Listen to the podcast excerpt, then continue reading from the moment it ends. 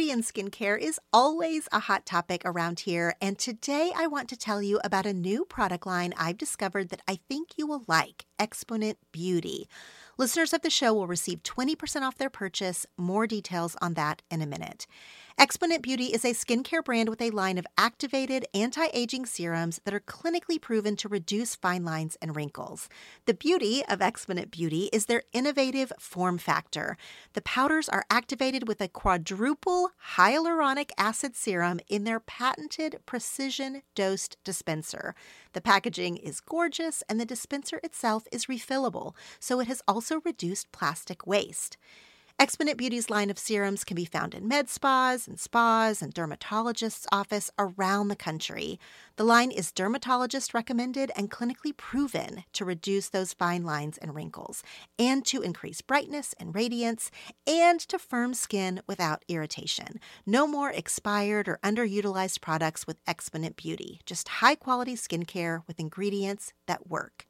Go to exponentbeauty.com and use code TELL20 for 20% off a purchase of $100 or more. That's Exponent, E X P O N E N T, beauty, B E A U T Y, dot com and use code TELL20, T E L L, the numbers 20, for 20% off your purchase of $100 or more.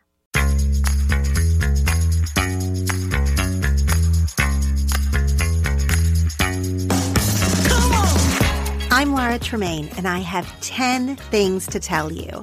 And you have 10 things to tell. This show is about connection with each other and with ourselves. And the hope is that the things we talk about here will be fuel for better conversations and a personal awareness. Each episode has a prompt or a topic that I want you to take to your journal, text to a friend, or share on social media using the hashtag 10 Things to Tell You. This is a show about digging deeper and sharing our stuff. I'll go first. Y'all, we're doing something different this time. We are actually going to talk about our favorite books halfway through the year so that we don't have a four hour episode at the end of the year. So, welcome to our brand new half yearly best books of the year so far. Yay. We might have had a lot of champagne. no. That's definitely a new thing for the podcast. so we will see where this goes. I also have screamed multiple times save your words, stop talking. We're going to mm-hmm. say this when the microphone is on. So I hope that you took that literally so that we can have all of our words in this actual episode. But let's introduce ourselves as we're going around. I'm Laura Tremaine, the host of 10 Things to Tell You. I talk about books, I write books, and I love more than anything talking about books with you two, my longtime real life book club. And I always say it like that my real life book club. as, as if other things are not real life. I also always say, because it matters to me, that for a long time, for circumstantial reasons, our book club is only three people. And I always mention that because I feel like when people want to start a book club, they're new somewhere, or they just want to, you know, start something for themselves, they think that it has to look a certain way. They think they have to have 12 people. They think they have to serve dinner. They think that they have to have a book club like look a very specific way, like it might look in the movies or how you see it look on Instagram. Our book club is three people, and if you don't mind me saying so, I think it works great. Yep, it's excellent. and so just keep that in mind. Buddy reads, even if it's just you and one other friend, can really feed that part of your soul that wants to read something with someone, that wants to discuss books, that wants to have a reason to get together. All of those things, you don't have to make it harder than it has to be to have a very meaningful and loving book club like ours. Stephanie, Will you introduce yourself? I'm Stephanie Newman Smith. I am a development executive living in Los Angeles. My favorite thing is being in a book club. This book club has been like the great joy of my life. I was raised by teachers, so I'm like a big reader and always have been. As listeners of this podcast will know, I almost always read novels for which I get teased. um, but I promise I am working on nonfiction. I really promise. You don't have to read nonfiction. Yes, she does. I brought one today, so Good. I'm progress is being made. I'm opening my eyes. Look at you growing up. It's growth in my 30s. Yasmin, introduce yourself to the listeners, please. Hi, I'm Yasmin Dunn. I am a TV executive living in Los Angeles.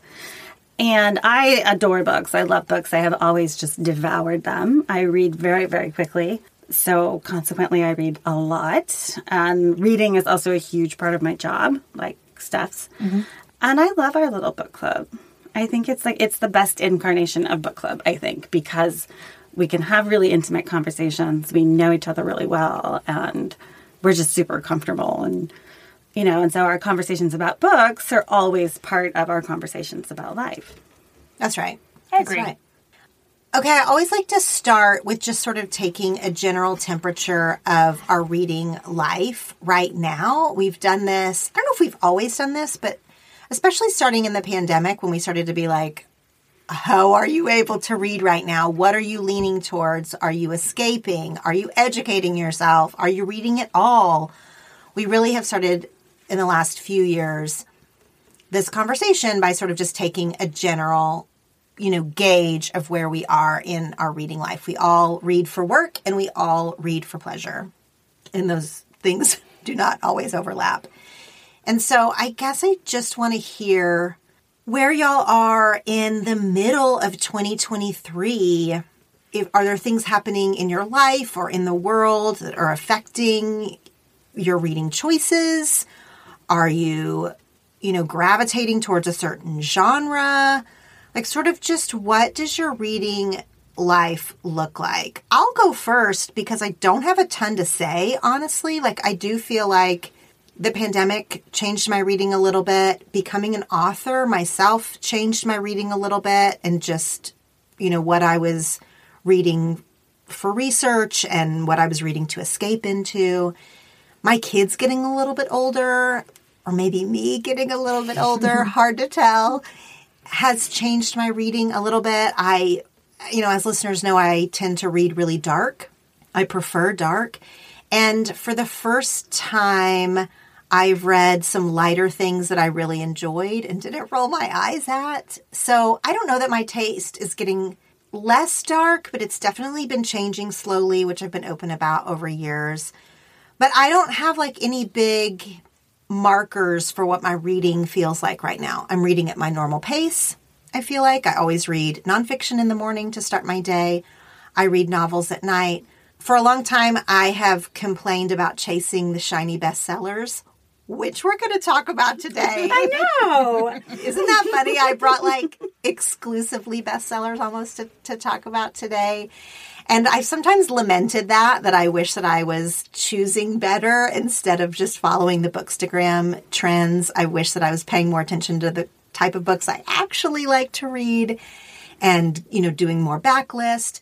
And I have some, done some of that actually.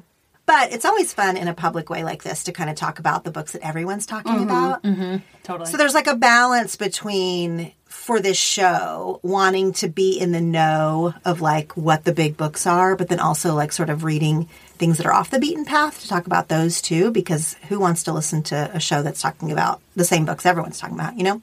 So it's kind of a balance, but I'm always thinking about that when I make my reading choices. I'm thinking about this show, I'm thinking about my own taste, I'm thinking about being part of the wider literary conversation.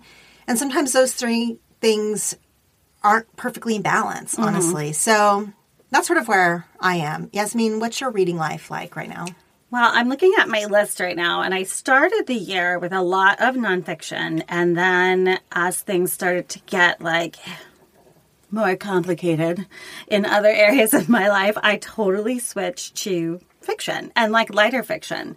You guys remember the pandemic episode, I was all about romantic, like romances. Mm-hmm. So I started doing like lighter fiction for just a, as a little bit of escapism. But then when I look, like in May, I kind of went back to my regular self of um, nonfiction. So it's clear that my pattern is fiction for escapism and like the regular reads are nonfiction. It's just sort of what I'm interested in though. Like there's always things where I'm like, oh, I want to learn more about that, or oh, that's really interesting. What are you looking at? Do you keep an app? Do you keep a list on your phone? I How- keep a list on my notes phone, and it's on the notes on the iPhone, and it says books 2023, and I have one that says books 2022, 2021, 2020. So I think it goes all the way back to the first time we did our sh- first show, all my book lists. So I just write them down with the date. I finished them and the author and the title. You don't put a star rating or anything? No, no. Why? So you just rely on your own brain of remembering how you felt about it? Yeah. Because if it's a book that I want to bring to this episode, I'll remember it. Mm-hmm. If I don't remember it, then it's not one of my favorite books. You know, because there was one on here where I, I remember being really excited to read. And then I looked at the list and I was like, what? Like, I had to look up the book that I read in January because it really didn't make an impression on me. And some of them I can just look at the date and remember how it made me feel. Mm. And there's one book this year, you guys, that was like, it was just like reading my life and it was really amazing and sad and terrible all at the same time. Are you going to talk about that in a minute? Yes, that's the one I told you you couldn't talk about. Okay. But are you saying that you only keep track of it in this notes app on your phone because we do these episodes together? I keep track of the dates because we do the episodes together. So I can track like what I was feeling at that time, but I've always kept a list. I've always kept a list. I just didn't keep a list with dates. Got it. Okay.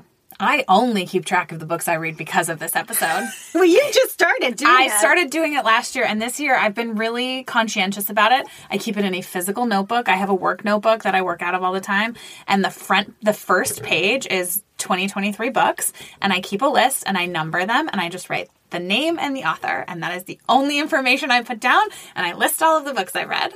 You don't put what you like. I thought you put what you liked. No. Like, oh. I literally put no information other than the title and the like the title and the author. So I'm like, oh well, come end of the year, I'll remember what I liked. Do you?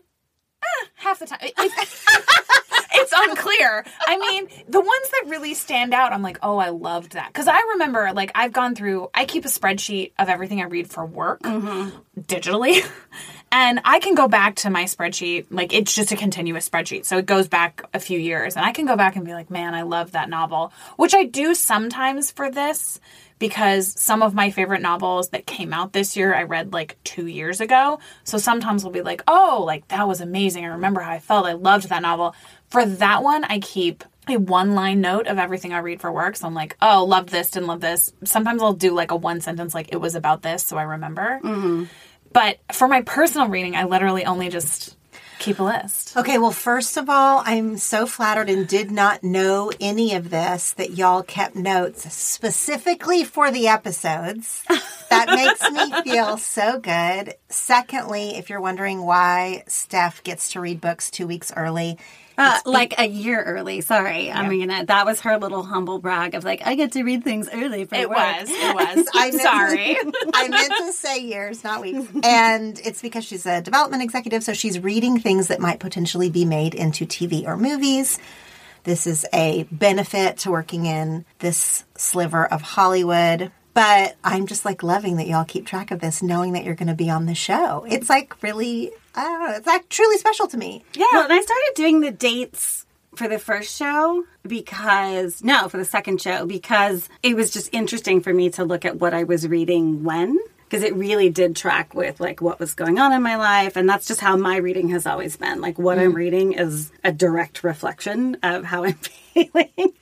And honestly, if I'm feeling fine, I'm reading more nonfiction because I have the space in my brain. And a lot of the nonfiction that I read is kind of emotional. So it means like I can, I have the space to do that.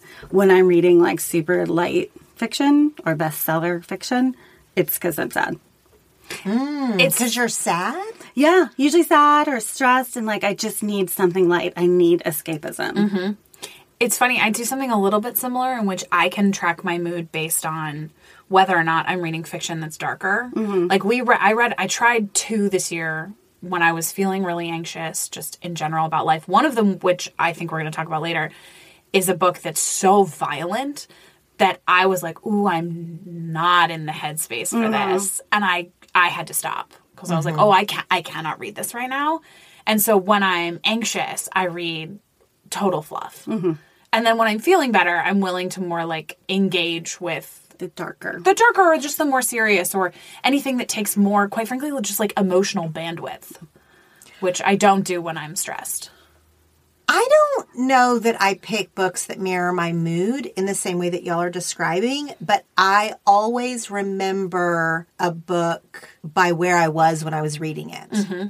Almost always. So I will will remember if I was traveling, of course that's an easy one maybe, but I'll even remember, oh, I read this while I was like waiting at volleyball every day this week or whatever. Like I just even if it's not that memorable. I always remember I sat in my car and read this for a long time. I read this while I drove through the in and out drive through line. Like I just remember I really re- I really tie where I was Yeah. to what mm-hmm. I was reading really strongly.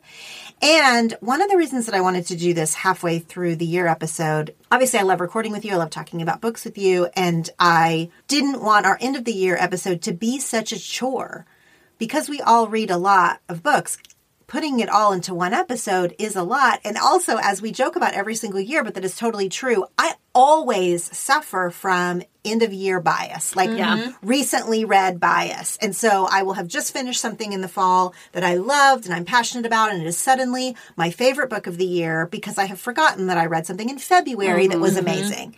And so I really wanted to have this conversation here, even though I'm sure some of the books that we talk about today might make it to our end of the year list. I just felt like I was being a little bit unfair to us, to books, to the conversation, to only do it in December. Mm-hmm. Well, also, I feel like I always have to make cuts because I like we have a limited number that we can do at the end of the year. So there's always like three or four that I'm like, oh, I wish I had talked about that one, or I had a lot to say about them, but I couldn't because we didn't have time. So I do really like this mid-year thing. So, mm-hmm. and I suggest that we don't bring them back for December. All new books for December. Well, and like at least not the ones that we've talked about. Like I'm cutting books for this episode. I might bring those back for December. But honestly, I mean, we all read minimum like 50 books a year. Minimum. Mm-hmm. So, Maybe a compromise would be that for the end of the year episode, we only talk about in the actual conversation things that we haven't talked about before. right. But maybe we submit. We list off. Yeah, this Okay. is my actual final list. Mm-hmm. And it might include something we're talking about today or something, you know, I do these episodes throughout, sometimes solo or whatever, books that I've talked about earlier. But I agree, I don't want it to be repetitive. That's not fun. But plus, there's just between, and again, between the three of us, minimum 150 books. Yeah. I know, it's hard to narrow it. It It's is. a lot. It Although is. we have a tendency to circle at least, there is a Venn diagram in There's there. There's a crossover. There's yeah. some level of crossover. I feel like this year more so than ever, actually. Just with all the ones that we named, we never have this much crossover. I do feel like this is a wildly, I don't want to say popular, I'm not sure what the word is.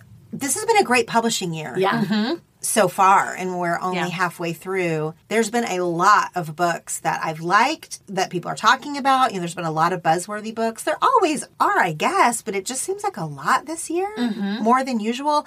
I do think that we are catching up with the lag that we felt in the pandemic mm-hmm. Oh, yeah. There were there was at least one probably I feel like 2 years we were like was this a great publishing year? It didn't feel like one. It feels like this is going to be excellent. so books coming out in 2023 were likely written in the pandemic Yeah. So when people were home mm-hmm. and you know feeling creative or feeling despondent, who knows? but I feel like we are getting a crop of books in 2023 that were written, you know, end of 2020 mm-hmm. throughout 2021 maybe. These books are now coming out. Which we're seeing, actually, we're seeing in some of our fiction more that the pandemic will be a, a backdrop or will be something that's mentioned or whatever, which is very interesting to watch, like sort of historically. Mm-hmm. This is the first event in my lifetime where I've noticed that. Now, of course, I was uh, 22 years old when September 11th happened, mm-hmm. and I'm sure that that also crept into fiction two years later type of mm-hmm. thing. But I wasn't clocking it because I was in my early 20s still and was not mm-hmm. paying attention in this particular way. So this is the first sort of major life thing that I am now seeing show mm-hmm. up in the books we read. Mm-hmm. And that's been like sort of interesting to watch because the pandemic was such a historic event. That's going to now be in books for decades. Mm-hmm. Yeah. But I don't actually think with 9 11 that it was the same way. I mean, I think it was, 9 11 was just like so shocking. I think people didn't know how to address it. Because the first book I remember that was about 9 11 was Extremely Loud and Incredibly Close. Yeah. I don't remember anything before that. And I was reading a lot. But I think it was a different thing. And also the fact that the pandemic was like a global event. That's right. 9 11 did not affect everyone in the same way. Right. Mm-hmm. And I think it was a challenge to write about something like that that we hadn't ever experienced on our soil, like at that level. So I, I think it was a harder thing to incorporate as quickly. Also, there are parts of the country and certainly parts of the globe that could have somewhat ignored 9 11 altogether. Oh, yeah. Mm-hmm. and it wouldn't have affected their life in the same way. I can't think of anyone, even even as regions treated the pandemic differently and all of those things. Everyone was affected by the mm-hmm. pandemic. Yeah. And so it's just so encompassing. Of course, it's going to show up in our fiction and nonfiction and in everything. That's what I mean. Like, we're just not catching up to the lag of art takes a year plus to come mm-hmm. out unless it's internet based. And this is what we're now experiencing, I feel like. Yeah. It's going to be interesting to see how, because we're still dealing with the emotional, like immediate emotional effects of the pandemic, it's going to be really interesting to see how novels written about this time that are out now differ from things made in 10 or 15 or 20 years about now hmm. and the way that people will come to like the larger narratives that Yeah. people take away Yeah. because if you think about like if you think about television which deals with things so immediately compared to novels because books take so long to put out if you think about kind of the tv shows that came out immediately after 9-11 if you're thinking of like 24 or the sopranos definitely like dealt with it in a particular way. If you think about that you know sl- section of television that came out compared to now how we reference that time even though it hasn't it's been you know 20 years it hasn't been that long it's going to be interesting to see how it's the same way for the pandemic. Well, it's adults right now are writing about the pandemic, but eventually in 10 plus years, we're going to have the children of the pandemic Right. Mm-hmm. writing about the pandemic. And they are going to have a totally different take on it. Absolutely, and they experience the effects very, very differently. Yeah. Oh, I'm excited for that. That's going to make for some good reading. it's, it's true. Yeah. Steph, you didn't really say what your reading life is like in general right now. Do you want to share that? Yeah, so I've been actually reading a ton this year so far. It's funny, I feel like in quantity, I've had a really good reading year. I think in quality, it's been a little more mixed. I've had a larger proportion of books that I was like, "Mm, I don't know if I'm digging this. I will say, as I mentioned, like I've definitely trended towards reading lighter stuff in the last like three or four months, just because my anxiety level has been higher and there's been just like lots of things going on. The least of which is the writer strike, which is happening in our industry right now, and lots of kind of upheaval in our industry. So I've been just like baseline, slightly higher anxiety level. So I've tended towards reading slightly lighter stuff, but specifically there were a couple of like very violent books that I was like, "Ooh, this is not this is not happening right now." But overall, I actually I made myself a goal at the beginning of the year that because I read so much for work, I was like I need to prioritize reading for my personal enjoyment. So, I've actually been reading a lot more because I've been trying to only read personal enjoyment books before bed. Mm. And it's actually been really lovely. Like, I forgot how much I miss reading for no particular reason other than my own personal enjoyment. So, yeah, I've actually been doing fine. Okay, so let's share some of our favorites of the year so far. I'm going to throw out a few of my favorites of the year so far that I've already talked about on the show, but just to get a reaction, Oh, I'm ready. Okay. if y'all have read them or not, some favorites that I have already talked about and 10 Things to Tell You is We All Want Impossible Things by Catherine Newman. Have y'all read that one? Mm-mm.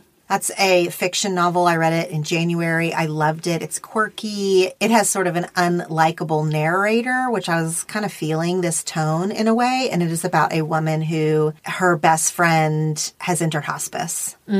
And you would not think that that would make for a humorous book because it's obviously like dark humor, but I just thought it was really well done and a good story. It's fiction, but it felt like this literally could have been a memoir. That's that's what it read like. I just really liked it.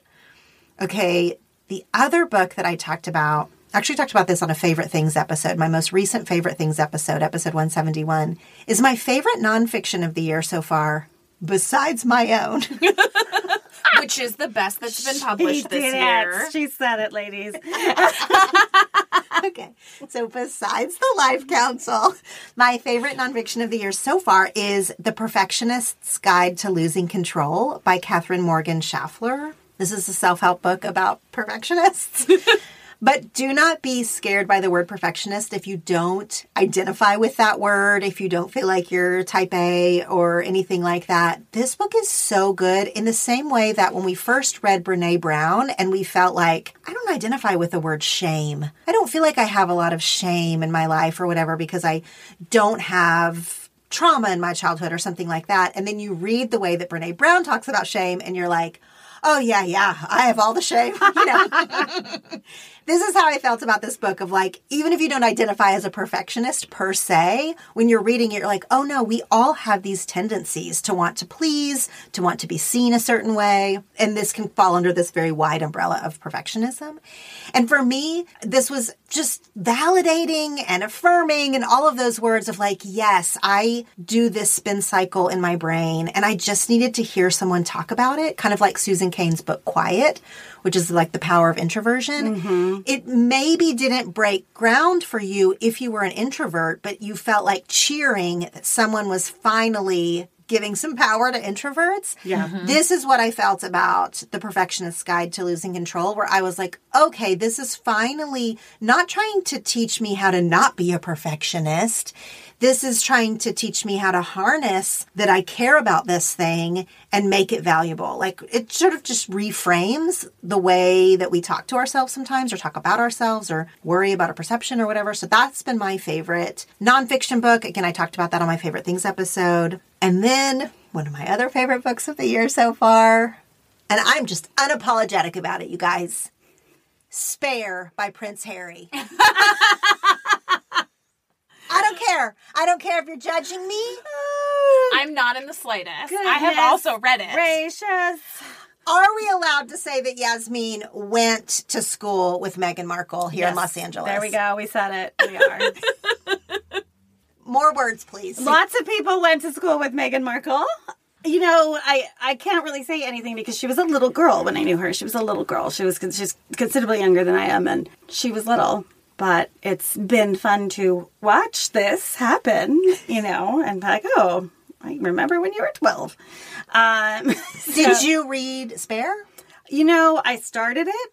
I just don't care enough. I mean, like, I'm glad that they're happy. Do your thing. You know, be live in Santa Barbara, have your happy life. I just don't care. I don't really care about the royals. I don't care about the whole thing. Um, I mean, I will say that, like, I don't know why anyone was surprised that the royal family was a little bit racist. So. But Fair. if you listen to the bias series, you know how I feel about some of these things. But yeah, no, it just wasn't, it didn't do it for me. I was not interested. Though I did read an amazing article by his ghostwriter in the New Yorker. Oh yeah, he's got a great ghostwriter. I mean, his book, The Tender Bar, is really beautiful and Yeah. heartfelt. J.D. Moehringer, I believe. I mean, the fact that you plucked that from the thin air, who knows? what can I say? But he wrote The Tender Bar, which was a movie. I listened to Spare by Oh, Prince oh so did he read it? he read it. oh, he narrates it himself. Okay, so that adds to the appeal. Fair. I'm not a royal watcher. I don't care that much about royals. I haven't cared about the scandal that has happened in the last few years with them. I don't feel passionately about any of it. I find it interesting when people do feel very passionately mm-hmm. about her or him or leaving the royal family or all these things. I like love to hear people in my real life, like when it comes up and at a dinner party and people feel like have their big feelings about it. But I did not. I listened to it because it was a huge book. Everyone was talking about it. I literally bought it on Audible and just was like, I'm just going to start it and sort of see. I felt like it was wildly listenable. I loved it. I totally binged it. I realized that I, not related to, that's not the right word, but because I'm not a royal watcher, I didn't think I would even know some of the things he was talking about or whatever. But because I'm a human that lives in the world, of course, I remember Princess Diana dying and, you know, big, like, sort of world events, I guess, that he references throughout his own personal story. And so that made it compelling also to sort of think not just about Prince Harry and the royal family, but sort of like how this was functioning in a broader global sense. So there were things about it I really liked. I also just liked his personal story. I liked him mm-hmm. telling it on Audible. Mm-hmm. I liked the emotion that he brought to it. You know, he gets close to tears at times. I did not find that to be fake or anything. Like I just I thought it was interesting. Well, it's genuinely sad. It really is. Mm-hmm. Like just the whole construct of the monarchy and the we have a duty and we were born into the. It's just it's crazy. It's crazy talk. I will say I remember when Meghan did an interview when they were in Africa. And the reporter asked her how she was, and she said, You know, I'm just surviving, but not thriving. That broke my heart because I knew in that moment that she was being real. She's not that great of an actress. but like, you know what I mean? Like it was it was real. It wasn't like campy. It wasn't and she's also not that type of person. She'll put spin on stuff and whatever, but she's also not like gonna fake that moment. Mm-hmm. It wasn't contrived. That that was that was the little girl that I remember. And you could see it in her face.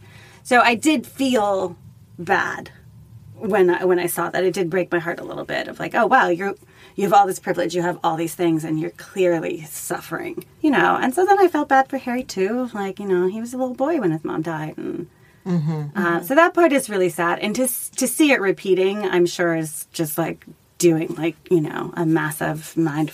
Sorry. yeah, so that's been one of my favorite reads of the year so far. It's a little bit I don't want to say outside of my wheelhouse. I love a memoir and I even like a celebrity memoir, but because I wasn't super dialed into this particular celebrity, maybe that's why I found it so fascinating. Mm-hmm. The criticisms of it and of his tone and of his angle are from people who have been paying a lot more attention. Mm-hmm. Yeah. Yeah, sure. So if you haven't been and you're just like curious about the buzz, I found it to be a wonderful listen. I kind of wish I had listened to it. So I read it and I enjoyed it for, I think, a lot of the same reasons you do. And I thought it was well written. I was worried it wouldn't be. He's got a great ghostwriter. Props to him. He's not been shy about the fact that he had a ghostwriter. So I've read a bunch of celebrity memoirs over the years. I mean, I know we all love Jennette McCurdy's mm-hmm. in, the, in December, which was so well done. And I thought this one, like, it totally holds its own as a book. There were a few things where I was like, oh, buddy, I didn't need to know that about you. There were definitely some, like, a little oversharing, but, like, if he's willing to share it, I won't stop you. I think with celebrity memoirs or high profile memoirs, the less you know, the better. You're going to have more criticisms or beef with the way that it's told if you know something to the contrary. Mm-hmm. If you don't, and you can just listen to it and take it for what it's worth mm-hmm. from that person, it's enjoyable. Same with Jennette McCurdy. I was very unfamiliar with her shows, with her mm-hmm. work, who she was. For the same reason, I read it as it was like the book of last year and continues to be this year. And I have no reason to like quibble with the way she is telling the story. Mm-hmm. I just am like, great. That was fascinating. I got to see this little slice of that life and I don't feel like I need to like hunt down the inconsistencies or whatever. Mhm. It's easier to take it at face value if you don't go into it with a bunch of either correct or just like preconceptions. Yeah. So I felt the same about Prince Harry. Obviously, he's on such a bigger scale that I can see why people had all kinds of things that they wanted to refute about his telling of it. But if you don't feel that kind of attachment to that story or him or his family or the monarchy. I just thought it was a great listen. Mm-hmm. But that also just happens with memoir, right? Like, Yeah. I mean, memory is. It's fallible. Also, Yeah. it's your interpretation of the events that happen to you. Yeah. That is not necessarily the only interpretation of events as they happen. Yes. But we don't talk about that with other memoirs of people who aren't high profile figures where mm-hmm. their counterparts might have a different view of it. Like, Well, but people in their lives do. Mm-hmm. but like, so Tara Westover's Educated. Educated. Yeah. Great book. because she was an unknown before that book, all we really have is the way that she's telling it. You know, mm-hmm. her family mm-hmm. refutes some of the things that she says. I don't care. I don't want to hear from her family. Like I read the book and I liked it. Right. But I mm-hmm. mean, it is sort of a different conversation, and that there's not all this evidence to the contrary. There's not a different perspective. Maybe a little bit. Maybe if mm-hmm. you were portrayed in an unfair way, maybe you could write a blog post about that or something. Mm-hmm. But it's not the same thing as like the freaking royal family. Like they're going to have a different global narrative. That everyone's going to hear. Yeah. I get what you're saying. Which is different than like again, educated is a good example. Something like the Glass Castle, which we all loved, s- similar to educated in some ways of mm-hmm. like this was an unknown person who wrote something very well. Like the writing was mm-hmm. beyond above average. but you she know? wasn't unknown. She had already published. She was an author when she wrote that. but her family is unknown. Her story see. is unknown. Mm-hmm. There's not like a, a public refuting of the way that she told it. Right, right, right. That's just different than a celebrity memoir where you can have a gajillion people come forward and say, this isn't exactly true or mm-hmm. whatever. So when we're interacting with memoir, it's all the same idea of like, this is just their experience, mm-hmm. may or may not be exactly factual, but in some cases, the record stands. Mm-hmm. Jeannette Walls' record stands Yeah. Yeah. With Prince Harry, if you just Google it, like a qu- quadrillion things come up about what he was wrong about and that's an inconsistency on page 67. Like, yeah. yeah, it's just sort of interesting to me. Okay, so those were just the few that I've already talked about that I, I wanted to hear your reactions to. But now I want to hear what y'all have been reading and loving this year, 2023. Steph, why don't you go first? Tell me the first book that you want to share with us that you have loved so far. So the first book is Maame by Jessica George. Mm-hmm. Did you read this one? I did not, but isn't it a was it a read with Jenna Pick? It was. Yeah. It was a read with Jenna Pick. I gotta say, I generally speaking think she has great taste. Me too. She is my favorite celebrity book club. Me too. I love her taste. And actually, that's one of the reasons I picked it up because I just read it entirely for fun. And I saw that it was a read with Jenna pick, and I was like, oh, I almost always like her picks. So it is about a 25 year old woman named Maddie who's living in London. She is the daughter of Ghanaian immigrants, and she still lives at home. She's working as an assistant. And the reason she still lives at home is the fact that her family has a fairly unusual situation. Her mother is currently living in Ghana, although her parents are both married. Her brother is off kind of living her his own life, and unbeknownst to all of her friends and her colleagues, she is living as the caretaker her, to her father who has very severe Parkinson's. And so she's living this very specific life, you know, everything is about going home and taking care of him and all of this her mother, who has kind of decamped to Ghana off and on since she was like, I think 13, calls her and says, I'm coming back. I am going to move back into the house because her parents are still married. You should move out. Go live your life. And so at 25, she's faced with, for the very first time, basically, with living an independent life without the responsibilities of being a caretaker. And when something really tragic happens, it throws all of the things she's been trying to build in her life kind of into stark relief and she has to deal with what is going on emotionally. She has started dating, she's moved out, and it's a really kind of beautiful contemplation on grief, hmm. but also on what it is to be a caretaker because this is a woman who is so young and in so many ways has not experienced adult life. She has never really been independent. She's never gotten to date. She's never gotten to do all of these things that everybody else her age has gotten to do. But because of her role as a character a caretaker, she was also like parentified really early. So she's in this weird kind of stunted life where she was an adult at 13, but at 25 still isn't really an adult. And I found the kind of the duality really beautiful. And I found it really moving. I mean, it is quite a sad book in a lot of ways. My guess is it's largely based, or at least inspired by this writer's real life. There's a couple of things in the acknowledgments that make me think that. But she writes really beautifully about what it is to kind of have to move beyond this role and how you need to kind of seize your own life and kind of find the joy. I found it really moving. I was really impressed. I think it's a debut novel. I read a lot of the Read with Jenna books because I also love her picks, and I steered away from this one. I think because I got the impression it was going to be sad. I mean, it is. It really is. Oh, it's not the only feeling, and I think it does feel ultimately hopeful. But it is kind of a sad. I mean, it is kind of a sad book. A lot of it is about grief. Yeah, it's melancholy. I really Melancholy. enjoyed it. I really enjoyed it. Yeah. I thought it was very well written. And it made me feel things. Like I like Yeah. This doesn't feel like your kind of book, Yasmin, for some reason. why? Because it was a Jenna pick. Maybe?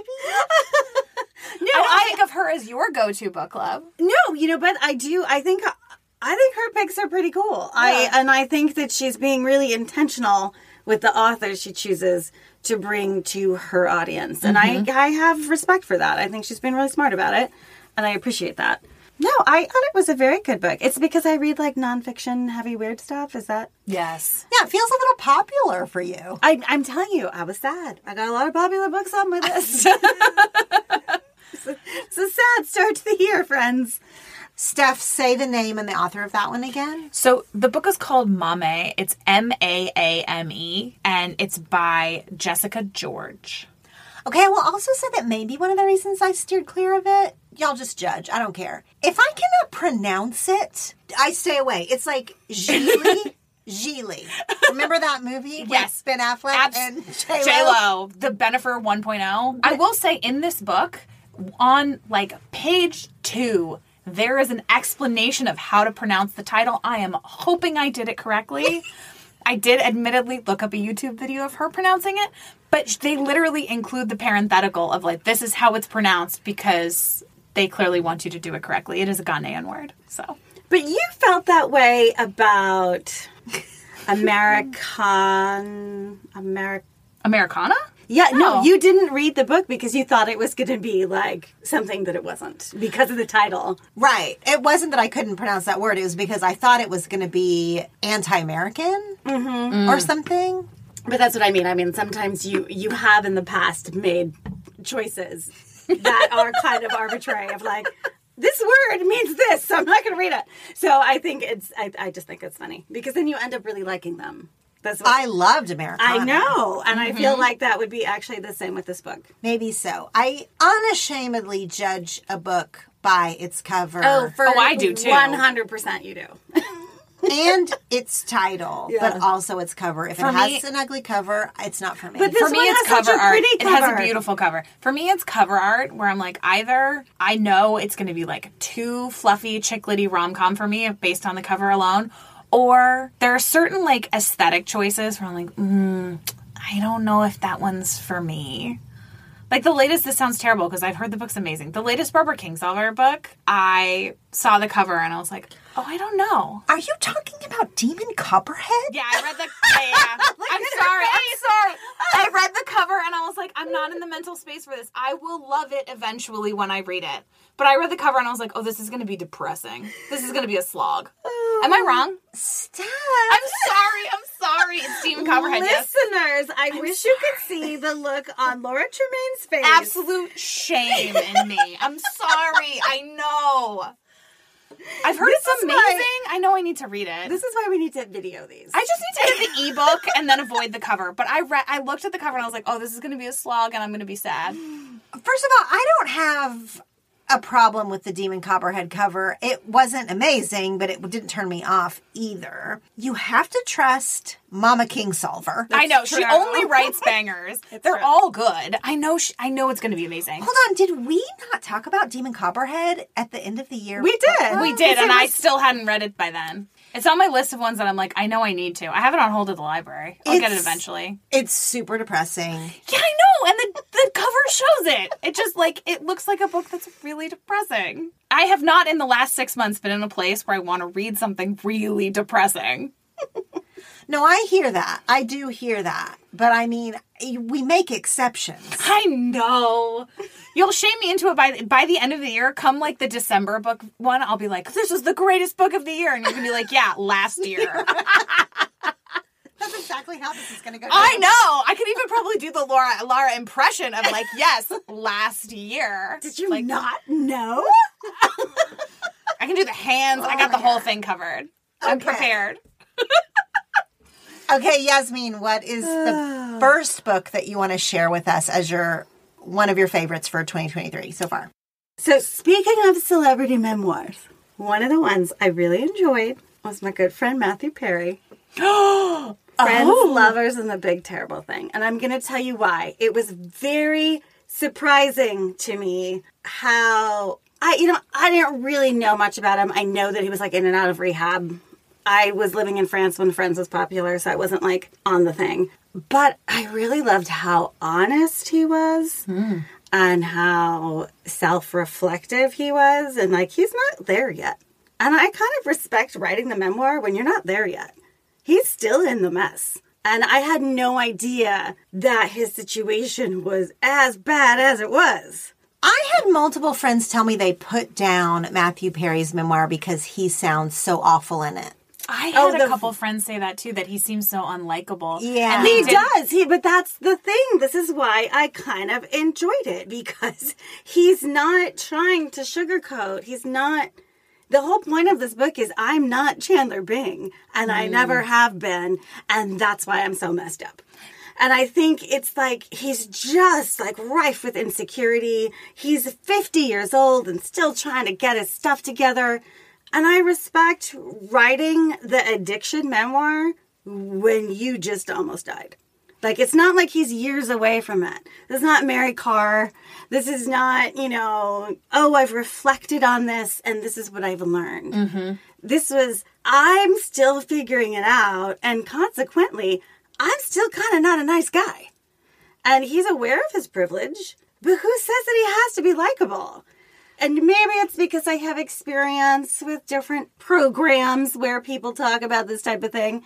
But like, it did feel to me like a very honest sort of AA share or something like that you would hear in a 12 step program. And like, I think, and those people aren't always likable. Like, that's the thing. They're not. And I like the fact that he's kind of a jerk. He is aware of his privilege. He knows he's a jerk. But what I liked about it was just that it was like, it was heartbreaking and honest. And I'll say this I have seen the effects of insecurity and codependency on men of that age. So I, it was something that I was like, oh, that's what it is. I gotta know if you were not a big Friends fan and you don't know a lot about him. Why did you ch- like? I I kind of get the Prince Harry thing because like everybody was reading it, but like, why did you decide to read this one of all books? Because I know and love people who've suffered from addiction. Okay, so you saw it as like it was the addiction memoir part that was interesting as opposed to the celebrity memoir part. That yeah it's not it's and it's not just that he was famous i and i it, i liked the fact that it's messy mm-hmm. and i think a lot of celebrities don't do messy memoirs. Now they do the sanitized version. he wasn't trying to make himself seem better than he was. Yeah he's a jerk. He's a rich entitled privileged jerk. But so are a lot of people and so are a lot of people in aa and who come and share their stories. But like you know in program they talk about like experience strength and hope and I, I saw that in here this was his experience and this is what he's learning and struggling with and like any way you slice it he's a lucky bastard he's got so much money but it's interesting to me that he's so unhappy and hates himself so deeply. Hmm. And he's really honest about that. And the fact that he almost died, which I did not know until I read the book. Like it's it's serious. It's mm-hmm. like it's it's crazy. And again, like I know and love people who have done insane things because of addiction. And I thought that it was, I did think he was actually very self reflective. And I think if you've never dealt with the reality of addiction or alcoholism, you might just see, oh, he's a jerk. And oh, he's just this rich actor boy and he's, you know, kind of an a hole. But as someone who has seen those rooms and sat in them and heard those stories and knows those people, I thought he did a really good job of putting it all out there and knowing that people were going to look at him differently. So this is the exact opposite thing of what I said about the Prince Harry memoir, in that you were able to read Matthew Perry's story just for what it was. Mm-hmm. Whereas I didn't even pick it up because I did love Friends. Mm-hmm. And a lot of people I know who read it, it changes the experience of watching Friends when you know that one of the main characters, which we knew at the time, we knew he was a drug i- mm-hmm. addict. He'd gone to rehab during the time. This was celebrity news. So it wasn't like an enormous revelation that he was on drugs while he was shooting mm-hmm. the show that was so popular and squeaky clean, pretty much. However, if the show means a lot to you, it's really hard to watch him in the season that he got super skinny. Mm-hmm. It's really hard to watch knowing that he doesn't.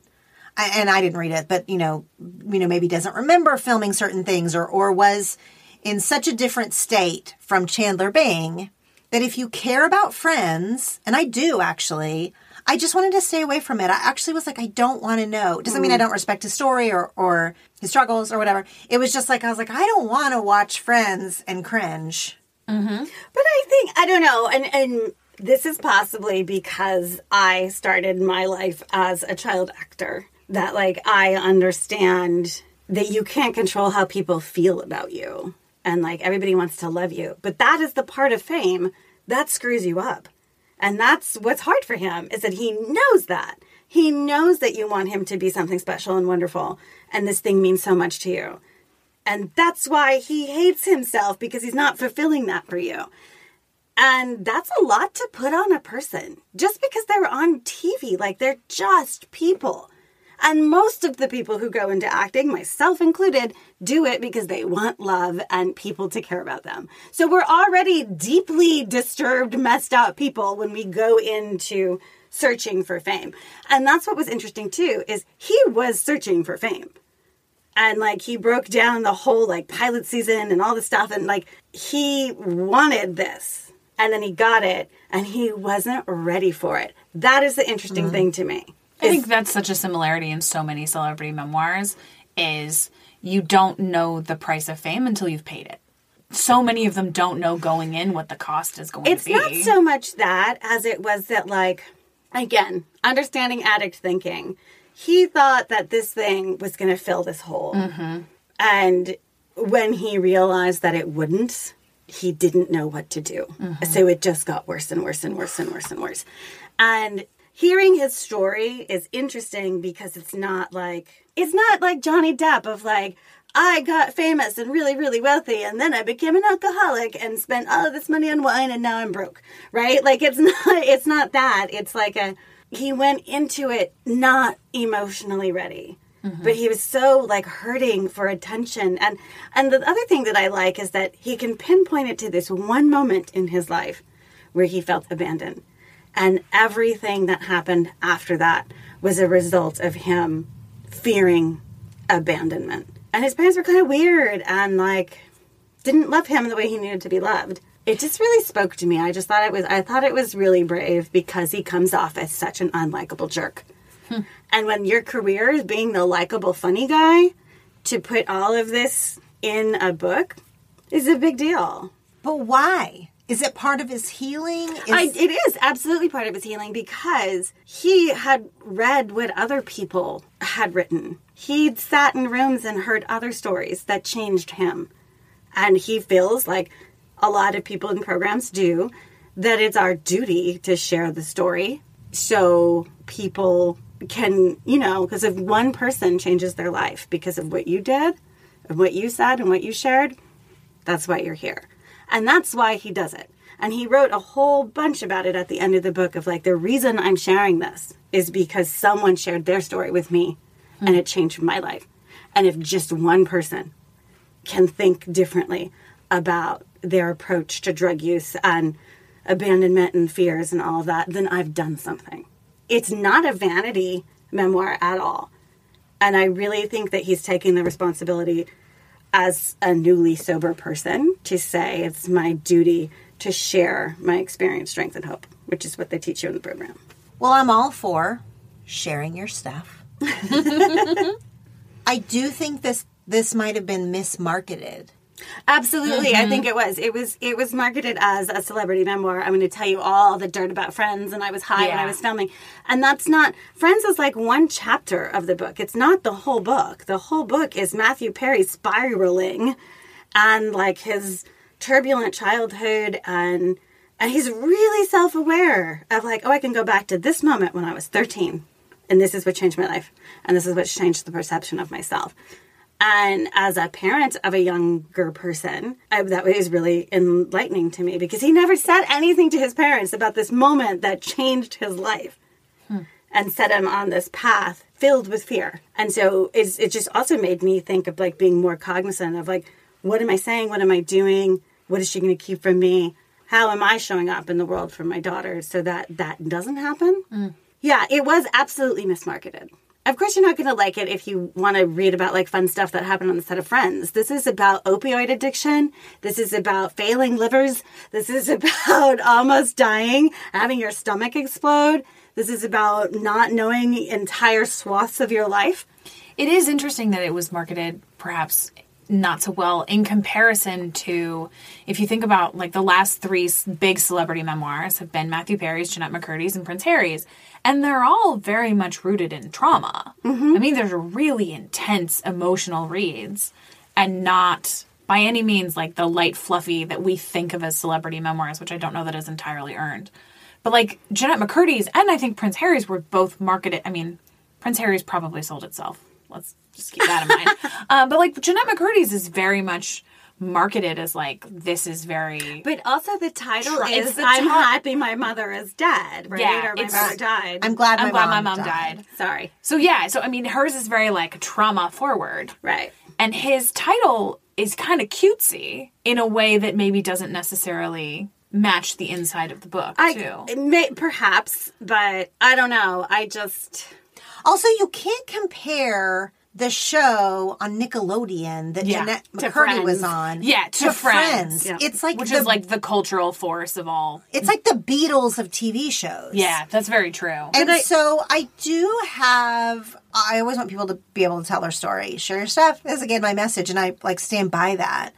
I do think that like there's nothing wrong with being attached to a character on a show. Mm-hmm. People who are attached to Chandler Bing and what they brought to their life, you know, what they were doing when they watched it, like there are things that I there's something like wrong with that or shallow about that or I guess to me it does such a disservice to a fandom to market a book as you're going to get behind the scenes friends info mm-hmm. and then just like destroy people. Well, here, my the stomach pumping. My question though is was it marketed that way or did people just want it to be that way? Because I think people just wanted it to be that. And that's his whole point is that like everybody wants something from him. Nobody wants him to just be him. And mm-hmm. even in his telling of his story, we're like, you're not telling it right. Like, that's what was so powerful to me. It was it's a big risk that he took. He's probably never going to work again. And But, But he was he before? Exactly. he was. Come on. He hasn't worked in a long time. He doesn't I mean, need to. He doesn't. he to- doesn't need to. I mean, maybe he hasn't worked in a He's long functionally time. retired. I mean, But it's like, but also he had a colostomy bag for like a year. I mean, like Fair. it's, it's crazy. Like, I feel like we we want so much from famous people, Mm-hmm. And we want them to fulfill all these things for us, and we never think about the fact that they are people Mm-hmm. who have a hole in themselves to fill as well. And I think that's all it is. It's like I was very impressed with how honest he was. And and again, I've been around this game for a really long time. I get it. The same way that I related to Jennette McCurdy's mm-hmm. because I've I've experienced some of those things myself. And if you are part of any sort of 12-step community in Los Angeles, you have seen famous people talk about their and he did it in a just really really honest way that whatever he's still rel- he's 50 and he has killed his career. Like th- there's no coming back from this. And he did it in service of helping other addicts. And i have mad respect for that. And i thought i did i did think it was really enlightening hmm. Um, and it's not like I didn't love Friends. Like, let's not cast me as this person who didn't love Friends. But like, I was in France when it happened, so I didn't know Chandler Bing's voice for six years. I knew the French guy who dubbed it. Um, so, you know, it's maybe because of that, I don't have that same attachment to him, but I, I was really impressed with how honest he was and how, like, kind of like with John Mulaney. Mul- Is that his name? Mulvaney? Mm, Mulaney. Mulaney with his recent stand up, like Baby he, J, yeah. he ends at the end where he's like, "This is all the terrible stuff I did, and this is what I'm willing to tell you, and there's a mm-hmm. whole bunch that I'm not telling you." And I thought that Matthew Perry told all that stuff, mm-hmm. which again can be really, really, really powerful for addicts, alcoholics, and people who are struggling to understand that, like, whoa, this guy has everything that I thought that I needed, and he still screwed it up because he didn't like himself. Like, that's the message of the book. Mm. And that's really powerful. What's the title of that book? Friends, lovers, and the big terrible thing. Mm. My turn. And the takeaway is Yasmin doesn't like friends. Hot take of the day.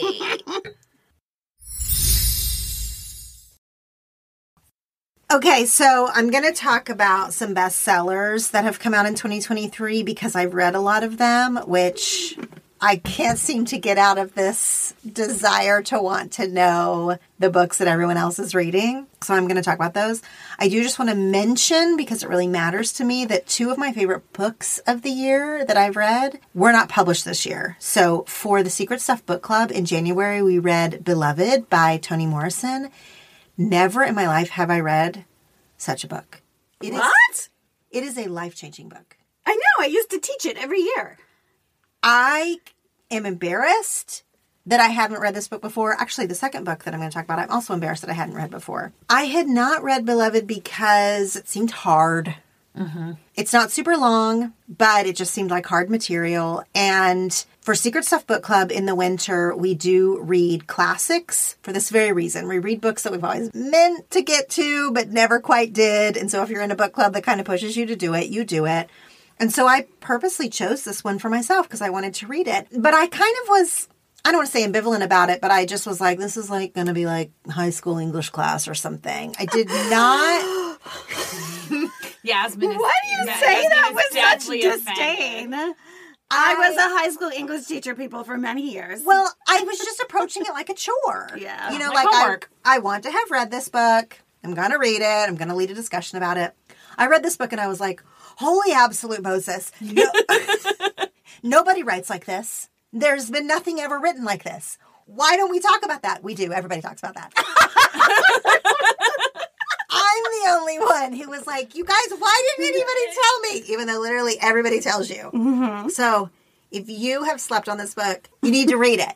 It's so good. I love it so much. It is so disturbing. So prepare yourself that it is dark and disturbing. There's some graphic chapters. We had a very, I don't want to say contentious book club meeting about it, but we didn't all agree with some things about it. It's hard to talk about Beloved without any spoilers, but it is absolutely incredible. One of the top books of my life. So I could not not mention it. Hey, So I loved it. I'm so happy and jealous that you had that experience of reading it for the first time.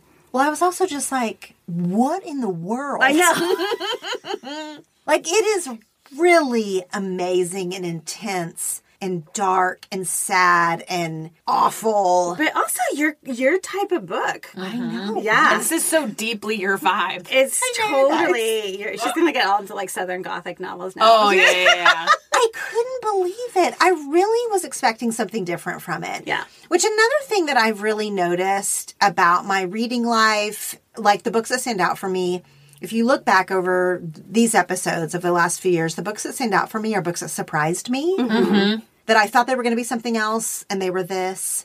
That I had low expectations and they blew them out of the water. Mm-hmm. You know, anything like that. I realize, and I, you can't always like chase the element of surprise. But for myself, a pattern is when a book takes me by surprise. There's a plot twist, and, and I don't like always like crazy plot twists as a device. That's not always effective for me. But like there is a twist that I didn't see coming. I didn't, you know, when you read a lot, and listeners to the show read a lot. We all read a lot. Like you kind of learn to spot certain mm-hmm. foreshadowing or whatever, whatever. And so when a book defies that or surprises me anyway, that really elevates it to me. And Beloved, as even though it's considered a classic by literally everyone, I put classics in a certain box mm-hmm. that they aren't really going to surprise you. Like I read Little Women with Secret Stuff Book Club last year, and th- it didn't surprise me in its plot, but it surprised me that I liked it more than I thought I would. And so mm-hmm. that was, you know, sort of something to notice. Beloved surprised me in literally every single way. Like I was mm-hmm. like, I can't believe that we aren't just talking about this every day.